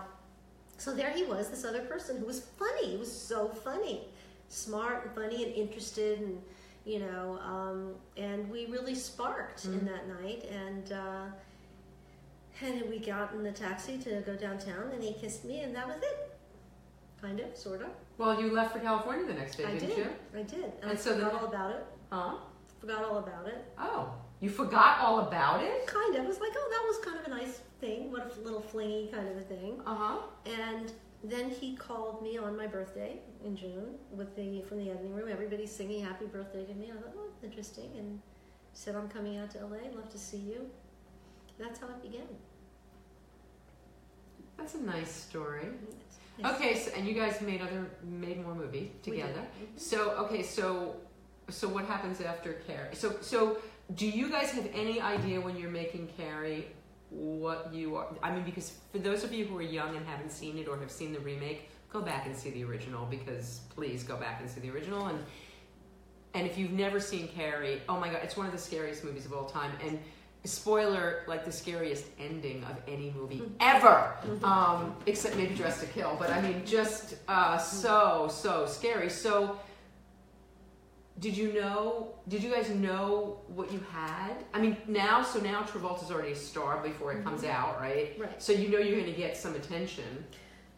Having nothing to do with him, really. I mean, honestly, and the studio Was didn't take Sissy a, a star yet? She wasn't. She had done a movie called Prime Cut, and with Lee Marvin, and uh, she had a nice part in that. Mm-hmm. Uh, she was uh, up and coming, Yeah.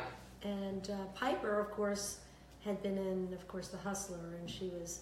But, she, but that had been so 15 long before. later, yeah, that's a so- long time before. So it was really nothing to hang your hat on. And Brian had made interesting movies, but there was nothing that was a hit. right. And um, so it was just kind of this horror film that they were dumping out in you know in October around Halloween. And but I will tell you, seeing the dailies, seeing the rushes, whatever you call them, you could see there was something there, and you can feel it. And in hindsight, now looking back at my career, you always know You do. when the movie's good. You always know, and uh, at least I can tell. So you you've been always you've know been when it's that really I was just gonna say, do you know when it's bad? You know when it's bad, and you think, "Oh my God, how much longer? Oh my God, how many days left?" Wait, do you know that on the set, or you know it only from watching the dailies? I'm, no, I don't even watch the dailies because I can feel I know it on the set. You know it from the mm. script. It's not working. You're there. It's a job. You go. To, you have to go to work mm-hmm. sometimes, and and you have to give it your all, even if you know it's a piece of shit. Excuse me, but it's true. You have to act and do give it 150 percent of yourself. and that's So, true with anything we do, right? It is, A- a- anything we do, we gotta, All in, yeah. all they in. say in poker. Yes. Oh, yes. I love to play poker. Okay, so so after uh, so wait, so do you get your next movie before Carrie comes out, or does it come out before? What happens? I get some scripts that are no nothing before Carrie comes out. Uh, also, this is kind of funny. Spielberg, uh, there was a screening of the movie, and Steven said to me, he said, "You know, Steven. She calls him Steven. Well, we're not in touch, but then in those days, he was just he was Yeah. a kid. He was young like Uh-huh. us, you know. And anyway, Did um, he and Brian go to school? Were they contemporaries? Uh, Brian's a little bit older Uh-huh. than Steven, but they were contemporaries and as uh, cronies with the rest with George Lucas and Marty Scorsese and Francis Coppola and all those guys. Um, it- we were sitting in his house in Laurel Canyon, which was a really funky kind of cabin and, you oh, know, Oh, nice. really funky. Mm-hmm. And he said to me, You know, you really should hire a publicist. He said, Bless Because you. are really good, bless you, in that movie.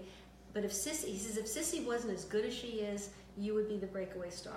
But you need to you need to hire a publicist. And I was so ridiculously prideful. I'm thinking to myself, I'll just let my work for, speak for itself, not realizing that this is the this is We're the business. the business. Right. I didn't understand it, nor did I. I just didn't get it, and yeah, certainly he was right about that. That was a good piece of advice that I didn't take from Steven Spielberg. Um, anyway, Wow. So uh, it comes out, and I get over the next year, I get sent some scripts for some really cheesy movies that are sort of like Carrie with yeah, I was going to say all horror stories or, Or, all- or all even just girls, nasty yeah. girl things. It's like, I think I just did this. Do this again in this shitty script. Oh, really? You didn't want to do it again? Well, in this shitty script, Right, no, right, not right. really. So um, it took me literally a year and a half, and then all of a sudden, uh, Animal House came along. I Want to Hold Your Hand came along, and I was reading for both of them simultaneously, along with a television movie. They just it was like it was like or Bonanza. nothing. Yeah. uh-huh. And so I had to figure out what to do next, and it was I ended up doing I Want to Hold Your Hand, which is Robert Zemeckis' first Which is. Was that Which his first? Wow. His first film, and Steven Spielberg was the executive producer on it. Yeah, Wow. yeah. So, but that was a year and a half later. Now so what did you do for today movie? But it, what did you do for money in that year and a half? It was pretty bad. It was pretty desperate. now, were you already with Brian? Were you already a No. couple? Well, we started. Yeah, we started Mm-hmm. dating. Uh, I guess it was in uh, July or so of '76. Mhm. I guess it was. Yeah, it was right before the movie came out. But he lived in New York, so Mhm. it was geographically not quite desirable. Yeah. So he came back and forth, and I went to visit him a few times. But um, it was rough. I mean, Mm. money was tight. Mhm. We only made we made six oh four a week. That was our money on Carrie, Wow. and uh, not a lot of money. The interesting thing I look at today, by today's standards, if that movie came out today and it was as big a hit as it was then, a million dollars for your next movie. You know what I mean? Right. That's how it goes today. Um, how long was the shoot? uh, it was supposed to be seven weeks. I think we ended up eleven weeks. Mhm. on Because that too, now everything is like 30 days, 35 days, everything is or, fast. it's a big film, Oh, yeah, it's yeah. you know Yeah. 30 months. Yeah, you yeah, know, so that's true, too. uh, it's a lot, but yeah, it's a very very different business today. But there's a lot of pressure too because you're not just an actress; you're a brand. Right. You know, you have to market yourself. It's like we're sitting here doing With social media, Uh, right? Yeah, it's like you have to be your own PR person Mhm. or hire someone to do it for you, which a lot of people do. So I don't know personally if I could, especially then, I don't think I could have handled the invasion into my personal life the way it is today, where Mhm. everything's out there. I mean, I suppose some people are very good at keeping their life private, but Mhm. It's just, and the nasty things people say, it's pretty Mm. awful. I hope nobody's saying anything nasty. They're No. not. Okay. No, good. yes, anybody's all no, good. nobody's saying anything nasty. Someone's, uh, good point, Nancy. Oh, That's as bad you. as this gets. I, I can't tell if which is the beginning and which is the end. I'm trying to figure out which is the top and which is the bottom.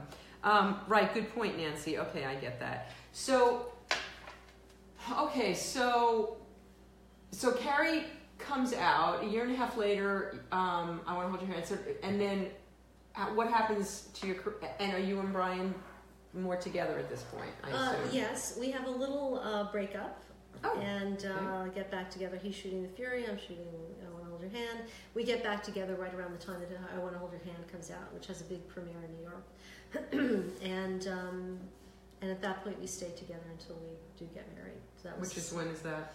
Well, uh, that was we got back together. That was '78, and I guess we got married in uh, January of 1979. Okay. Is that right? I'm thinking. Yeah, that's right. I think so. Seems like an awfully long time in between, but. And when is okay? So after I want to hold your hand, what's next? Is Dressed to Kill next? What's next? After I Want to Hold Your Hand, I Mhm. did uh, 1941. oh, you worked with Spielberg. Spielberg. Oh my God, Yes, I did. John Yes, I. Belushi. Oh my God, I loved him. That's why I wanted to do Animal House. There were two roles in Yeah. Animal House, and I just I remember. What did they want you for? Well, it was it was. The- oh, ta- Babs, Bambi. Bambi, Ba- or or Bambi, whatever. Bambi. Wasn't her you know, the Bambi? southern accent. Yeah. But I wanted to be the one. I want to be the one John Travolta. I mean, not John Travolta, No. but John Belushi. I loved him so much. I, one of Ta- my- she was Tammy. I, was she Tammy? I Uh, think she was Tammy. yeah, I think but maybe. Tim Matheson had the other yes, girl. Yeah, yes, yeah, yeah. That's right. Bambi and Tammy, I think they were. totally fun shoot. But I um, loved Animal House. I know it's a terrific movie. It's still it's still silly and wonderful. It is. All those guys are so great in it. Um, and Karen Allen was in that movie. And she was fabulous. She's fabulous. We finally met about four years ago. I'd never met her. She'd never met me. And I, Do people confuse you for each I other just all the went time? The first thing I said, I said, please tell me people call you Nancy. She said all the time. I said, thanks. I feel much better now. Um, so, so what was the set of 1941 like? Well, let's see. It Mm. was it was supposed to be. Um, I think it was a 14 week shoot, and we were there for six months. So let's just say it was a A, a little, a little Belushi problem were you having? Belushi. How about it, this was this was 1977? Yeah. No, 78, 79. Mm-hmm. Yeah, 78. Let's just say the entire set. Everything, everywhere, and it was like if you the thing on the set was like, if you have any coke, don't give it to John. They'll do it all, you know. and in fact, it was the first week of shooting. We were shooting. I think it was out in Indian Wells. Wait, it was to supposed to be this. Barstow. Yeah. And Tim and I are out there. Tim Matheson Mhm. and I are in the car. We have is my lo- the love interest in that, which I loved him. delicious. He's a fabulous guy. Um, and Warren Oates is there, Mhm. and John. There's a scene in the movie where John plays Wild Bill Maddox, and he's on the the wing of the plane. He's supposed to say, "I'm Wild Bill," whatever his name is, Ke- uh, whatever his name is, and and uh, show me your guns or something like that. And he literally falls off the wing of the plane, and you can see it in the movie. He literally boom What? onto the ground. He wasn't. That wasn't supposed to happen. He fell off. He cracked his rib. They had to take him. This is week one of shooting. Oh my god. They take him to emergency. So now they put a stuntman up, and if you look at the movie, he falls up, he gets up, he falls down again. So they turn, try to turn it into a. I totally into have to watch this movie again. So, um, you know, um, uh, oh my God, what's her name? I love her so much. Illeana Douglas. I, Illeana's been on the road taken. I love her. She she was hosting um, Turner Classic Movies, Mhm. and she put that movie up as you know second looks, or it's worth a second look. Right. and why she liked it, and it did really well. So I loved him. He was one of my. I have one of my favorite pictures on the set ever. Is I'm sitting in a chair and John's hovering over me, hugging me with Robert Stack in the background. I mean, everywhere you look, there was somebody. Christopher Lee was there. Toshiro Jesus. Mifune. Oh my God, Toshiro Mifune. I just loved him so much. I'd seen all those samurai films Yeah, yeah. and um, you know Murray Hamilton and Ned Beatty and and it just. Mm, But the funny thing was, okay. so um, was someone named Katie. I really felt you know it was written by Robert Zemeckis and Bob Gale, Uh-huh. and their sense of humor is a lot darker than Steven's. Steven's Right. is, at that time was much more. Well, he's still. Like I, a I kid, think it's, you know, yeah, like he's still kid. got that childish wonder. So I think a lot of the really dark, funny stuff didn't get translated because it was just a different sensibility. I always thought it would have been a different movie if Bob Zemeckis had directed it. So would it have been a better movie if he had if he I had think been it would darker? have. I think it Uh-huh. would have been. I think it's uh not as bad. I mean, I saw the movie a few years ago. They screened it at the Egyptian. It's a pretty good movie. It's fun. There's I a haven't seen it since it first came out. Yeah, there's plenty of fun stuff in there, Uh-huh. but it's not what the original script was. Mm. As everybody, if you were in Hollywood at that time, you wanted to be in this movie, and unfortunately, Steven kept casting people, and they write something for them. So we got to the point where Ah. they in this movie, if they do a rewrite, you get a new script and it has pink pages, or well, here's your yellow pages, and they do these rewrites. We went through every color, and finally, everybody took their scripts and just said, "Whatever, what are we doing today?" you know what I mean? Wow. This is pretty nuts. Wow. Yeah. Okay. But but what? And so I you got had. married while we were shooting, in the middle of shooting. Wow. So, secretly, Wow. Secretly? secretly, and You then almost got sued. Yes, basically. That's what do you mean almost got sued? Well, because I was off schedule and we planned it. I didn't want to get married on Friday the 13th. Good whatever day it idea. was, whatever it was. So I said, okay, I'm off for these days. I'm going to fly in. We planned the wedding. I just got married. Wedding. It was we got Mm. married in our apartment, and um, I get a call from my brother. I'm getting ready, and he calls and he says, "They're looking all over for you." And I said, "What do you mean?" He said, "They're they're going to sue you." I said, "What do you mean?" Brian comes running in to Yeah. our place from his office. And I'm getting dressed. I said, I'm getting dressed. You can't see me now. You know, it's Oh, because it's your wedding. luck. Yeah, It's yeah, probably yeah. why I got divorced. Let's say that's the reason. anyway, so uh, literally, they Stephen decided this. How was he decided he wanted me that day? He wanted to shoot something with me that day, and. and he was going to sue you, Steven? well, that's what you know. Brian tried to talk to, so I had to go to this. I had to bad, grovel and apologize to Steven and apologize. To, I was apologizing all over. The place. But you place. had these days off. But you're supposed to be on call. You kind of think of it this way. Yeah. If they have you for a movie, you have to kind of think of yourself as a rent a car. Yeah. If they want you, they can take you out anytime they want, and you can't certainly can't leave The the state. state without permission. you didn't tell anybody. Didn't tell anybody. no, Okay. little. So did you say, um, I'm getting married today? Well, when when Brian talked to Steven, Steven, we're getting married. Like, well, you know, blah blah. I mean, it, things were so. I felt bad. I mean, looking back, I think it was really rough on Steven because he didn't really have a producer. There was Mm. nobody at that point. He was so big, nobody would say no. You know, it's kind of like in a way the emperor's clothes. You know, and Mm. they say.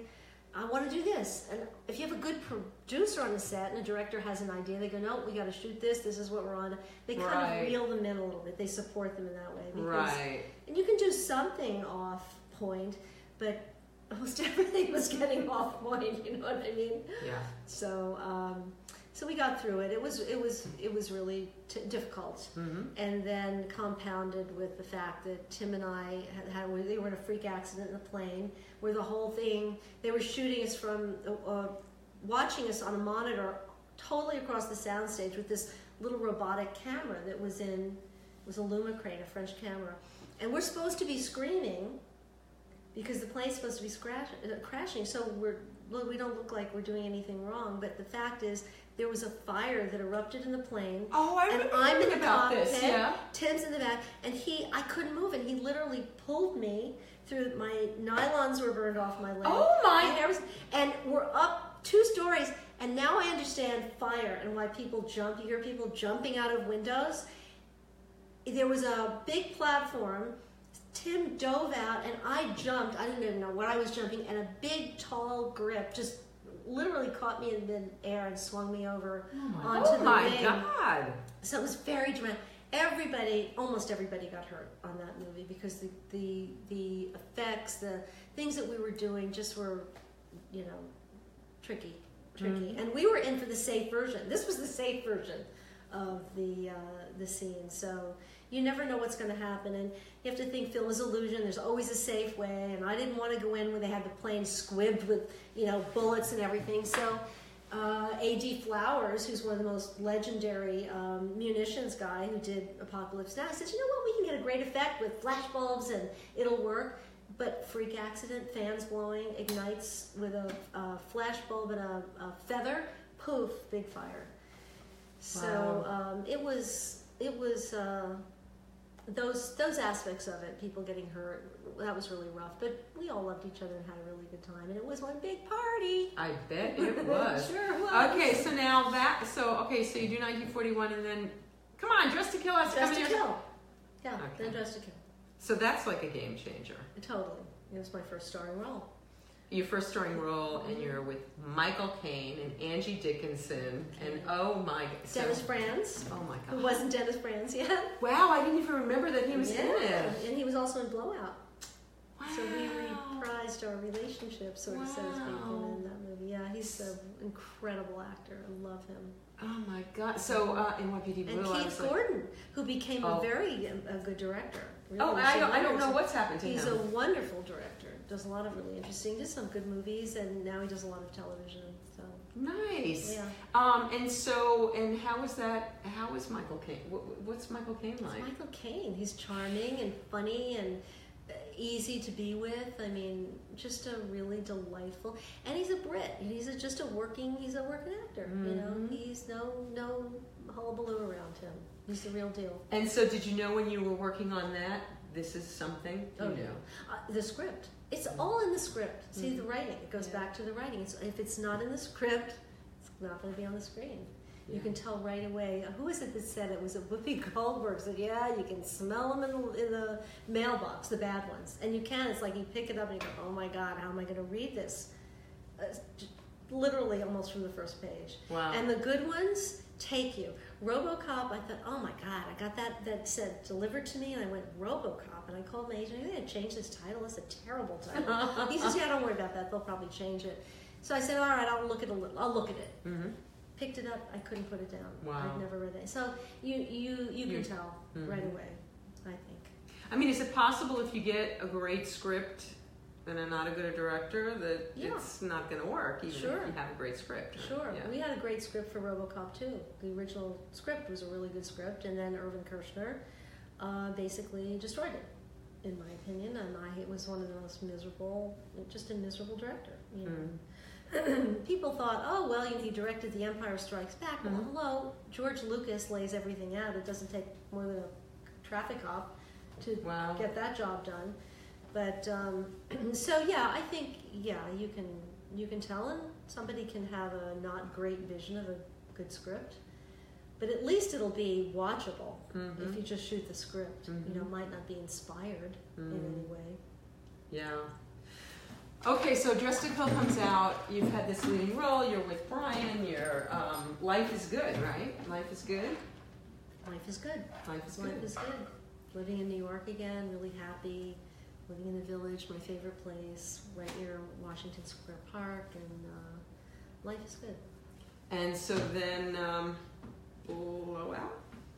Uh, after Dressed to Kill, I did. I feel like yeah, I guess it was Blowout. I Mhm. wasn't going to make that movie. I had no plans to make that movie. Because I wanted to have a baby. I wanted to get pregnant, and um, and I also wanted to be very careful to not just work with Brian. I wanted to Mhm. try and say if I did something with him, to do something after Mhm. with somebody else. So there was no plans to do Blowout, and I was in uh, Europe mm-hmm. promoting, doing a little bit of promotion for Dressed to Kill, and I had my mother, and we were traveling, and he had a list of actors for the John Travolta role, and it was people like John Heard, Jimmy Woods, and they were sort of cerebral right. kind of type, older. Uh-huh. Uh-huh. And uh, I was talking to Brian. I said, "Oh," he said, "Oh, I heard from John." I said, "Oh, that's great. How's he doing?" And he asked what I was working on, and I told him Blowout or whatever it was called, Personal Effects at the Mhm. time. And he asked to read it, and I said, "Well, is he?" He said, "So I gave it to him." I said, "Well, what are you going to do if he likes it?" Because he wasn't on the list. He said, "Oh, he's going to see it's not right for him, and he won't want to do it." And I said, "Okay, well, and if he does, I couldn't imagine who would read that role and not want to play it. It's such, was such a good role." Yeah. So uh, sure enough, that's what happened. And John was. I said, "Well, okay, I guess it's going to be." He says, "Well, I asked him, who do you, who could you see yourself working with in this, or opposite you in this?" And he said, "I'd love to do this one with Nancy." Oh. And he said, "I said, he said, so what do you think? Are you okay with him doing it now? I mean, do you want?" I said, "Of course, I want to work with John." You know, so that changed everything. We had to come in and do some improvisation and try to. He had to rewrite and tailor it to Mhm. us Mm-hmm. so that it worked for us. And it did. And it was magical. And John it did. Lithgow, Oh my Dennis god. Franz. I mean, we had the amazing Vilmos Zsigmond, Mm. who's one of the great cinematographers, passed away last year. And um, just an extraordinary shoot. And everything was magical. And it did not, it, that movie, as great as it is, and it's even bigger today than when it, when Mhm. it came out, um, didn't work. It didn't, it died at the box office. Did it? It died at the box office because the studio insisted on releasing it as a, a big summer picture because John Travolta, they want to get their money back. Right. Wasn't that? It was a dark, it's a fall movie. Mm. so um, it was disastrous Mm. and uh, really sad. Brian got really depressed and and then I Mm. got pregnant, and then I lost a baby. And It was just like one thing Mm. after the next. And John, God bless John, he had a wonderful manager, and who re- they really protected him. They, they guarded him, and he came over to the house one day and he said, "Isn't it great? We're getting such great reviews for the movie." And we either got really great reviews or like horrible reviews. Really? Horrible reviews. Oh my god. And, and I said, "What do you mean? We've had some really awful." She says, "Oh, I haven't seen any." I don't, Oh, and oh, then I oh, thought, "Oh, they're not showing it." Wow. Oh, because he was John Travolta. Because he was because John it was John Travolta. They don't want to upset. He's so sensitive. It's sort of like Trump with the Russia thing. yes, Trump with the rush thing. Oh I don't even know who that is. Oh God.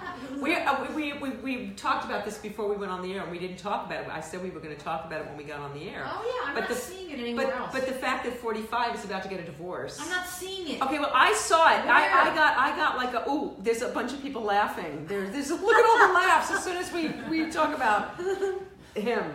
Um, so yeah, so I read today. I don't know. I got either a blast from the New York Times or from one of them. I got one of those But wouldn't things. it be trending? That Well, be all I'm telling you is it said they're getting a divorce. I'll, I'll find it on my email All right, does get off the anyone in Facebook land know? Who- If you've heard, go ahead, Vicky. It's forever. if- Yeah, no, you say it. Put it. Put the link on the on here so Louise can can click it. If anybody has seen the link, I read today right before the show that they're getting a divorce. Melania and Melania and him. well, if they And- don't get it now, they'll get it when he's out of office. Yeah, but I heard they're Sure. doing it now, which we were saying is probably the first president ever to do to be going through. But my mm-hmm. feeling is that he's been the Teflon president. He has got that maybe this will be the thing that will be the chink in the armor that'll start everything falling down. The House of Cards. I think it is a house of cards, and it is like I don't know which thing it's going. to It's like what is it, the thousand cuts or something? Which is the one that's going to get him? yeah. It's amazing that this man has gotten away. It can. It with so cannot be possible that he can get through this term without. I can't imagine. I mean, it's really hard for me to imagine anybody voting for him for any reason. Growing up in New York and knowing what he's a joke in New York, Yeah. And Yeah. everyone knows he's a con man. He's a comment. And I think, how did he fool so many people? I just don't get it. The Russians. No, the Russians. um, yeah. Um, um, um, did somebody? Did anybody give the link? I am seeing it on page six, but does that make it? Oh, Donald Trump Jr. No. Yes. Oh. oh shit! I was so excited. Well, I mean, not that I was excited for Oh. anybody to go through, but I just thought this is going to be the end. Of course, because a president can't do that well. She in would office. let this little prize slip away. Oh, look, Oh she's well, got- she's more got the- time, more she's time for big- hunting wild animals. Um, somebody asked if you still speak to Brian. Uh, you know, I don't. He's not capable. Oh, I, I actually, course, it's not like we had any big fight or anything. It's really, he's just not. okay. Yeah, that's sort of sad. How long were you guys married? Four years. Mm-hmm. We were together like two and a half years before. They were together. It's his longest relationship. Somebody's mad at me. They said, "Let Nancy. We want to hear Nancy." I guess I was talking too much. Yeah. It's your friend. Oh, it's probably my didn't fault. talk too much. Yeah, shit, we want- I we felt want- like I was talking too much. We want to hear I'm tired of hearing myself. Oh, I'm like, oh, that story again. um, okay, so how so how do you segue out of making movies and uh, start doing We Spark? Well, well, how does your life shift? Well, um, God, it's so complicated, but I think that, you know, I lost both of my brothers uh, seven months apart. I had my Oh. mother uh, living with me, and it, that's a, that kind of thing. My father died of cancer, and then I got my mother through that, and then a few years later, both my brothers died, and that Oh. sort of really changes Wow. Oh, changes yeah. things and your what's important to you and um, i also think quite honestly that you get to a certain point i don't know what age it was i suppose it was in my early 40s Mhm. and i started it's like i'm working i've done all this wonderful work and i'm just not getting opportunities for good roles anymore and i it's so weird because you as you mature Mhm. as you live life and you have more wisdom, more experience, it's like, wait, I have so much more to offer now. Right. I have so much more insight into Right. what I can bring to something. But, you know, it just wasn't happening. And the work I was doing was not interesting, exciting, whatever for me. And so I think I was just, and I didn't know anything else. That's what I'd done my whole life since I was a teenager. So I just assumed I would be doing it and maybe just doing things that I didn't like as much for the rest of my life. And, and um, you know, life intervenes in strange ways. Mhm. And it's you said, you were saying something earlier, I think, uh, when you and Louise were talking. It's the saying yes. You know, you just, something will present, just say yes. Just Mhm. try it. Mhm. And when Wendy Jo Sperber, who I made two movies with, called me and asked me just as a celebrity, should we be a celebrity golfer and help me raise money? And I'm, yeah, sure, I play a little golf. I'm not really that great, but I'll come, you know. And she had invited me to see what We Spark was and could I help her and How long ago was this? Well, we opened in 2001. It's actually 17 years this month. Um, But reeling back to the early 90s when I was in my 40s, I, after this loss and everything happened, I used to meet once a week, or once a month with my girlfriends, about six or seven of us. Mhm. And we just have a bite to eat and then we share with each other what's going on in our lives. And and everyone's like, well, maybe I should have this done or this done, or you know, all the things they start talking about. And I said, you know, we need a spiritual day spa. We should be meditating. We should be doing yoga. We should be learning how to, you know, do all. Anyway, I was looking, knowing at that point that there was myself, the women, that that we had to go deeper in some way. So mm-hmm. I wanted to create a place for women to go. That would be you know, maybe put it somewhere in the valley near the studios where someone high pressure jobs could get out of work for an hour and come in. Yeah, you could have some of the fluffy stuff too, but really stuff about soothing your spirit. wow. Because I think I needed my spirit to be soothed after all I'd been through, you know, going mm-hmm. through the divorce and, you know, all the loss I'd had, so much loss. Mm. so, but I couldn't figure out how to raise the money. So that went away, and then when Wendy asked me to be part of helping her, I wasn't really working. I said, "Yeah, I'm not really working. I can help you a little bit." So I went over there. It's Sherman Oaks is where we are. We're still there, And um, she said, Well, you know, you do yoga. I said, I do. Every day I have a practice. And she said, Why don't you be the yoga teacher? Maybe you can help. I mean, you're into the woo woo stuff. You could be the creative. stuff. You could be the creative program director. And I said, Oh, thinking, What the hell is that? You know, I didn't know what she's talking about. And so it started by just showing up Mm. on a daily basis. Well, I'm not working today, and just showing up and talking. Well, what if we did this? And brainstorming and thinking about the different modalities that were out there. And so, if you think back now, everyone's talking about mindfulness and meditation and hypnotherapy and Reiki, all the energy work that's Right. out there. Tell us what the mission of We Spark is, first of all, because people don't might not know about it. So WeSpark, the actual mission is that WeSpark is dedicated to enhancing the lives of cancer patients and their loved ones.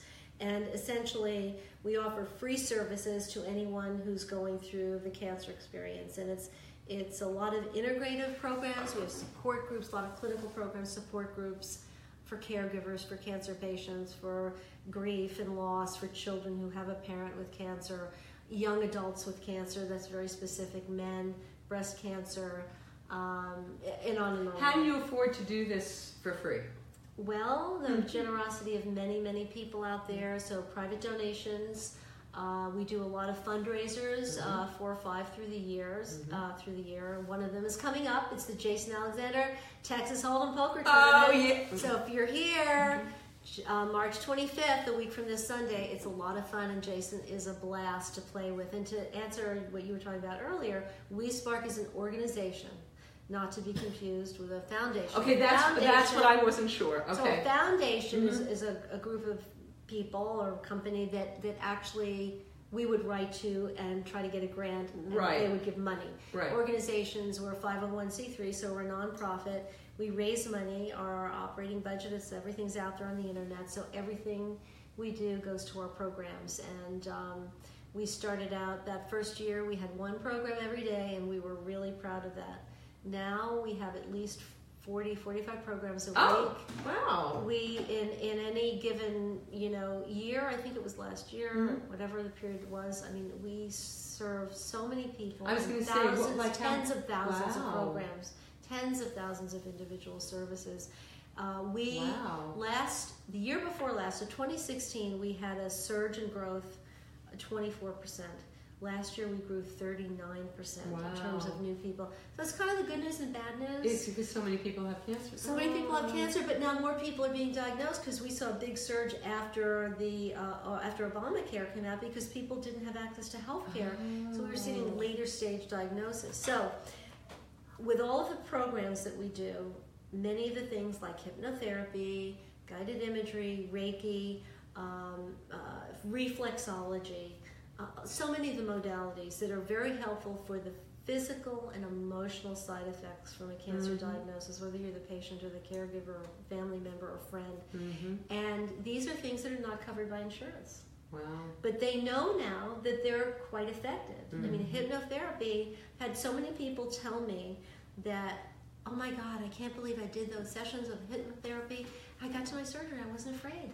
I was so calm. I felt so good. Everything was so, and the recovery process is just, these are things, this Wow. connection, this thing that I try to tame this beast every day with meditation, this connection to the body is very powerful Mm. and um, it's all it is all connected. So uh, I feel it's it's um, Wendy passed away unfortunately in 2005, and I know she'd be so proud, and she would be amazed at how far we've come, uh, and how much we do, and how many people we serve, and no matter how um, you know i think it I, I kind of believe at a certain point in life that's why i love what you do the work you do with women and women who write and how you inspire women. I think we have to bring we have to take what we have and bring people along and inspire them. That's, that becomes your job. At some point in life you have to stop saying what's for, what's in it for me? You know but to be of service and uh, it's much more f- fulfilling at some point. And is there any part of you that misses that has that that gets that? Oh, if I just like, do you consider that maybe at some point, you know, because now you're kind of getting cool again, right? Like we get What's old, old is right? we- well, we get old, and then all of a sudden, old is cool because they need they need women of a certain age to to, to make movies. Um, do you get pulled? Um, let's say the only thing I can say is I sometimes have a fantasy. Like, I love being on sets. I love the machine. I love the collaborative process, the grips, the guys, the camera, all of it. Of course, it's all very different now Mm. than it was when I was doing it. But the business, not for me. I can't imagine going through it anymore. I couldn't do go through the readings of it. I, I couldn't do it. Phil Rosenthal was saying to us the only thing bad about show business is the business. Yeah, yeah, Yeah. it is, and it is a business, Mhm. and you have to have very good friends. You would know them if I told you, and who you, they work it, they work it, they work it. Nobody can make any money anymore. Really? Yeah, I mean, unless you're a big star, big, Uh-huh. big, big star. Mhm. You know, if you're a, a working actor or, star- or yeah, even Mm-hmm. unless you unless you're a star or the star of a television series, you cannot make any money.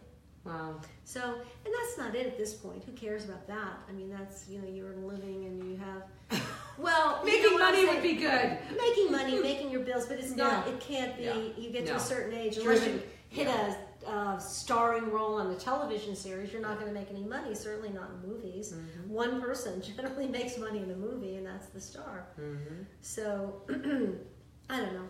It seems like oh, and then it's the long days, and I'm too tired, and night shooting, and who wants to do any of that? Now I'm talking myself out of it. And you also have, aside from being of service and having this wonderful thing that, that feeds so many people and is, uh, and, and also you get to do your show busy stuff because you have the Jason Alexander Yeah. Poker Tournament, you have the Jeff Goldblum, Susan Anton Yeah. Jazz Club, you have your comedy show. yes, Um, so you get to still have that sort of, connection. yeah, Yeah. to, to the business. And you mine the gold of And you know, mine the gold of your Yeah, connection. you use whatever celebrities left of you that there that still can draw other people in to support your purpose and passion. which is fantastic. And then you also have a lovely personal life. And, nice and you have a life. wonderful man and, and love in your life Mhm. and and um, and that I bet colors everything. It's nice, you know. It's nice. It's nice. Nice. It's nice. He's a good guy. He's a good But you know, I spent ten years alone for by choice, and uh, I just thought, ah, this is not my area. You know, it's some not nice guys, and I think I I'm in year just- eight. Hmm? I'm in year Eight. eight. Well, I'm, I'm, I'm, I'm so over it, but I'm in year eight. But you know, the big guy's got another plan. Yes, the guy- the- there's there's a plan. I don't know what it is. There's around the corner. There's an around the corner. I have a good question from Craig Shoemaker. Good. Craig, hi Craig. Yeah. Does Nancy see a current actress that reminds her of herself? Ooh, good question. let's see, who's the most fabulous actor? Craig, we want you on the road taken. We, I, I've already asked him. Okay. Um, you know, it's I, don't know that anyone reminds me of me, but in his careers that I look at and I think this is an interesting actress, and boy, those are great roles they're doing. You know, people like, um, of course, now I have to think of their name. Uh, um, uh, who's the young lady that's in Molly's game? She's very. You know, I haven't seen Molly's game, but, I've she heard was in, she fabulous was she, things. she was in uh, Bird uh, Birdman last year, and a lot of other. She's a wonderful actress. Emma Stone. oh, I love her She's a Emma wonderful Stone. actress. I mean, these are she, what I like. is She's a character actress. She She's is. she plays leading roles, but they're real characters. You They know, are, I love that. and she has like a deep voice, and she doesn't have Yeah. the traditional look. It's- I mean, you're gorgeous. You're gorgeous. You are a Hollywood leading lady. You're beautiful. but I think of myself as a character actress. Do you? I like the characters. Margot Robbie. There's some to me. She was Wow. ro- robbed. Speaking of Robbie, she was robbed. She should have gotten that award, in my opinion, this year. She's I love Frances. McDormand. If you're watching, I love Frances McDormand, but we've seen that before. Nothing new to me. Uh, Margot, Margot Robbie. was Did you did you see um, I I. Tonya? Oh I my did. I gosh. loved, I loved her in that, and I love. I'll tell you who else I loved, who was completely ignored this year, Michelle Williams in All the Money in the I, World. you know, I have not seen it. I've heard great things about it. I It's haven't a seen. really good movie, and Christopher Plummer. You know, it's, you know, he was He replaced Kevin. yeah, Kevin Spacey. Spacey, but that's he, the director originally wanted. Oh, really? Christopher Plummer. Yeah, but the Oh, studio wouldn't let him know that. hire him because he wasn't as relevant as Kevin Spacey.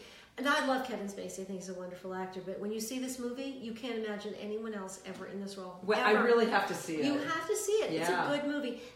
Ah, no, I'm not going to tell you until you have to see Okay. it. So I won't make my comment. But but she is Michelle Williams is an actress who I love, and I'll tell you, in this movie, she's the emotional heart and driving force of this picture. Wow. And there's no, you cannot see what she's doing at all. I love. Wow. You know, it's like we all reacted like these big, Showy, crazy yeah. performances and this and that. Isn't she in the one, The Greatest Show on Earth? I haven't seen She that. is. either. I haven't seen that either. I I, heard loved she's it. fanta- I heard it's fantastic. I love I haven't movie. seen it. Have you seen it, Louise? Not yet. We have some work to do. Yeah, we have some work to do. I've heard. have I've, to see it. because It's to me, it looked it looked really cheesy in the ads, and I was like, no, no. And then everyone's You'll telling me, no, it. you'll love it, you'll you love really it. will enjoy Yeah, it. yeah. What about Phantom Thread? I loved Phantom Thread. I did too. I loved it, and that girl, she's like, uh, she's she's like an action. Uh, she's got Laura, w- w- oh, some woman superhero action movie. She does? Yeah, it's her. I don't even know who she is. I don't know who she is either, but I saw her do a She was talk back at good. SAG. She was wonderful in Phantom Thread, but she's yeah, she's like Laura Croft, whatever Oh, Tomb okay. Raider or something. She's Oh. that girl. I I believe it's the same woman. Say hi to And Tom then- Bergeron. Tom, you too, Tom. I'm, I'm going to be hounding you. I know Dancing with the Stars is, is it back already? It's coming back. It's it's like now. Tom So- Bergeron, come play poker. Ooh, We Tom. put, we buy you in for free and give you lots of chips. Come play next Oh, week with us. Tom, Come be our guest. be our guest. Be our guest. It's a Sunday. I know you're not working. Ah, there you go. I don't. Yeah, Dancing with the Stars doesn't work on Sunday. No, they of don't. course not. Um, I love Tom. It starts April 30th, he says. Okay. Uh, well, then I'm getting you in here before it starts because I know you don't have to rehearse. Except he, Tom is maybe, and I'm not saying this because he's on the thing. Tom is off the cuff, one of the funniest people I have ever been around in my Is life. that right? He is so hysterical. You know, like he throws it away on Dancing with the Stars. You know, he gets them in, Right. but they, I think they rein him in. I don't think he gets. He doesn't get to be all. T- No, like he is. has to be the appropriate one. Yes, he's. But I He mean, needs to be on a podcast. He's That's where He's going to be right here is where he's going to be. Um, okay, so looking ahead, Nancy Allen, not Karen. I called you Debbie. I called you Debbie when I when I was saying guess who's going to be on the show. But I was talking to Allee Willis, and all we were talking about is African American people, and I said Debbie. Um, No, but- somebody called me Debbie Allen once. We should have all the Allen Like, sisters. all the Allens, right? And then With Woody. oh God! So if, if if if in a perfect world, is there anything ahead that you haven't done that you? Is there anything? Is there anything you'd still like to do that you haven't done yet? I don't know. I'm waiting for it to good hit. I'm waiting for it to hit me. You know, I'm waiting for that inspiration. It's the kind of thing you know when you know, and not another minute sooner. But I, I do have a feeling there's something else, and I just don't know what it is. creative. Mhm. There's something Yeah. creative. I mean, what you do is very creative. It is. I mean, people don't know that, but it really I know is. that. It's uh, it's uh, a really interesting. It's a really interesting and creative environment, Mhm. and the people who do service there, who do all this work, are very inspirational and creative. No doubt. Well, you are an inspiration to me. Well, you know, I love you. And um, thank you so much for coming to do this. I love you. Mwah, mwah, mwah. I love you so much. And next week we are going a completely different way. Syd Straw. We are going to we are going to have a wild time with the Syd. I can't wait. And uh, I'll be and calling I'll you, you in Tom. touch with Piper Laurie. And Piper, yay! Um, anyway, thank you all so much. We'll see you next week on the road taken.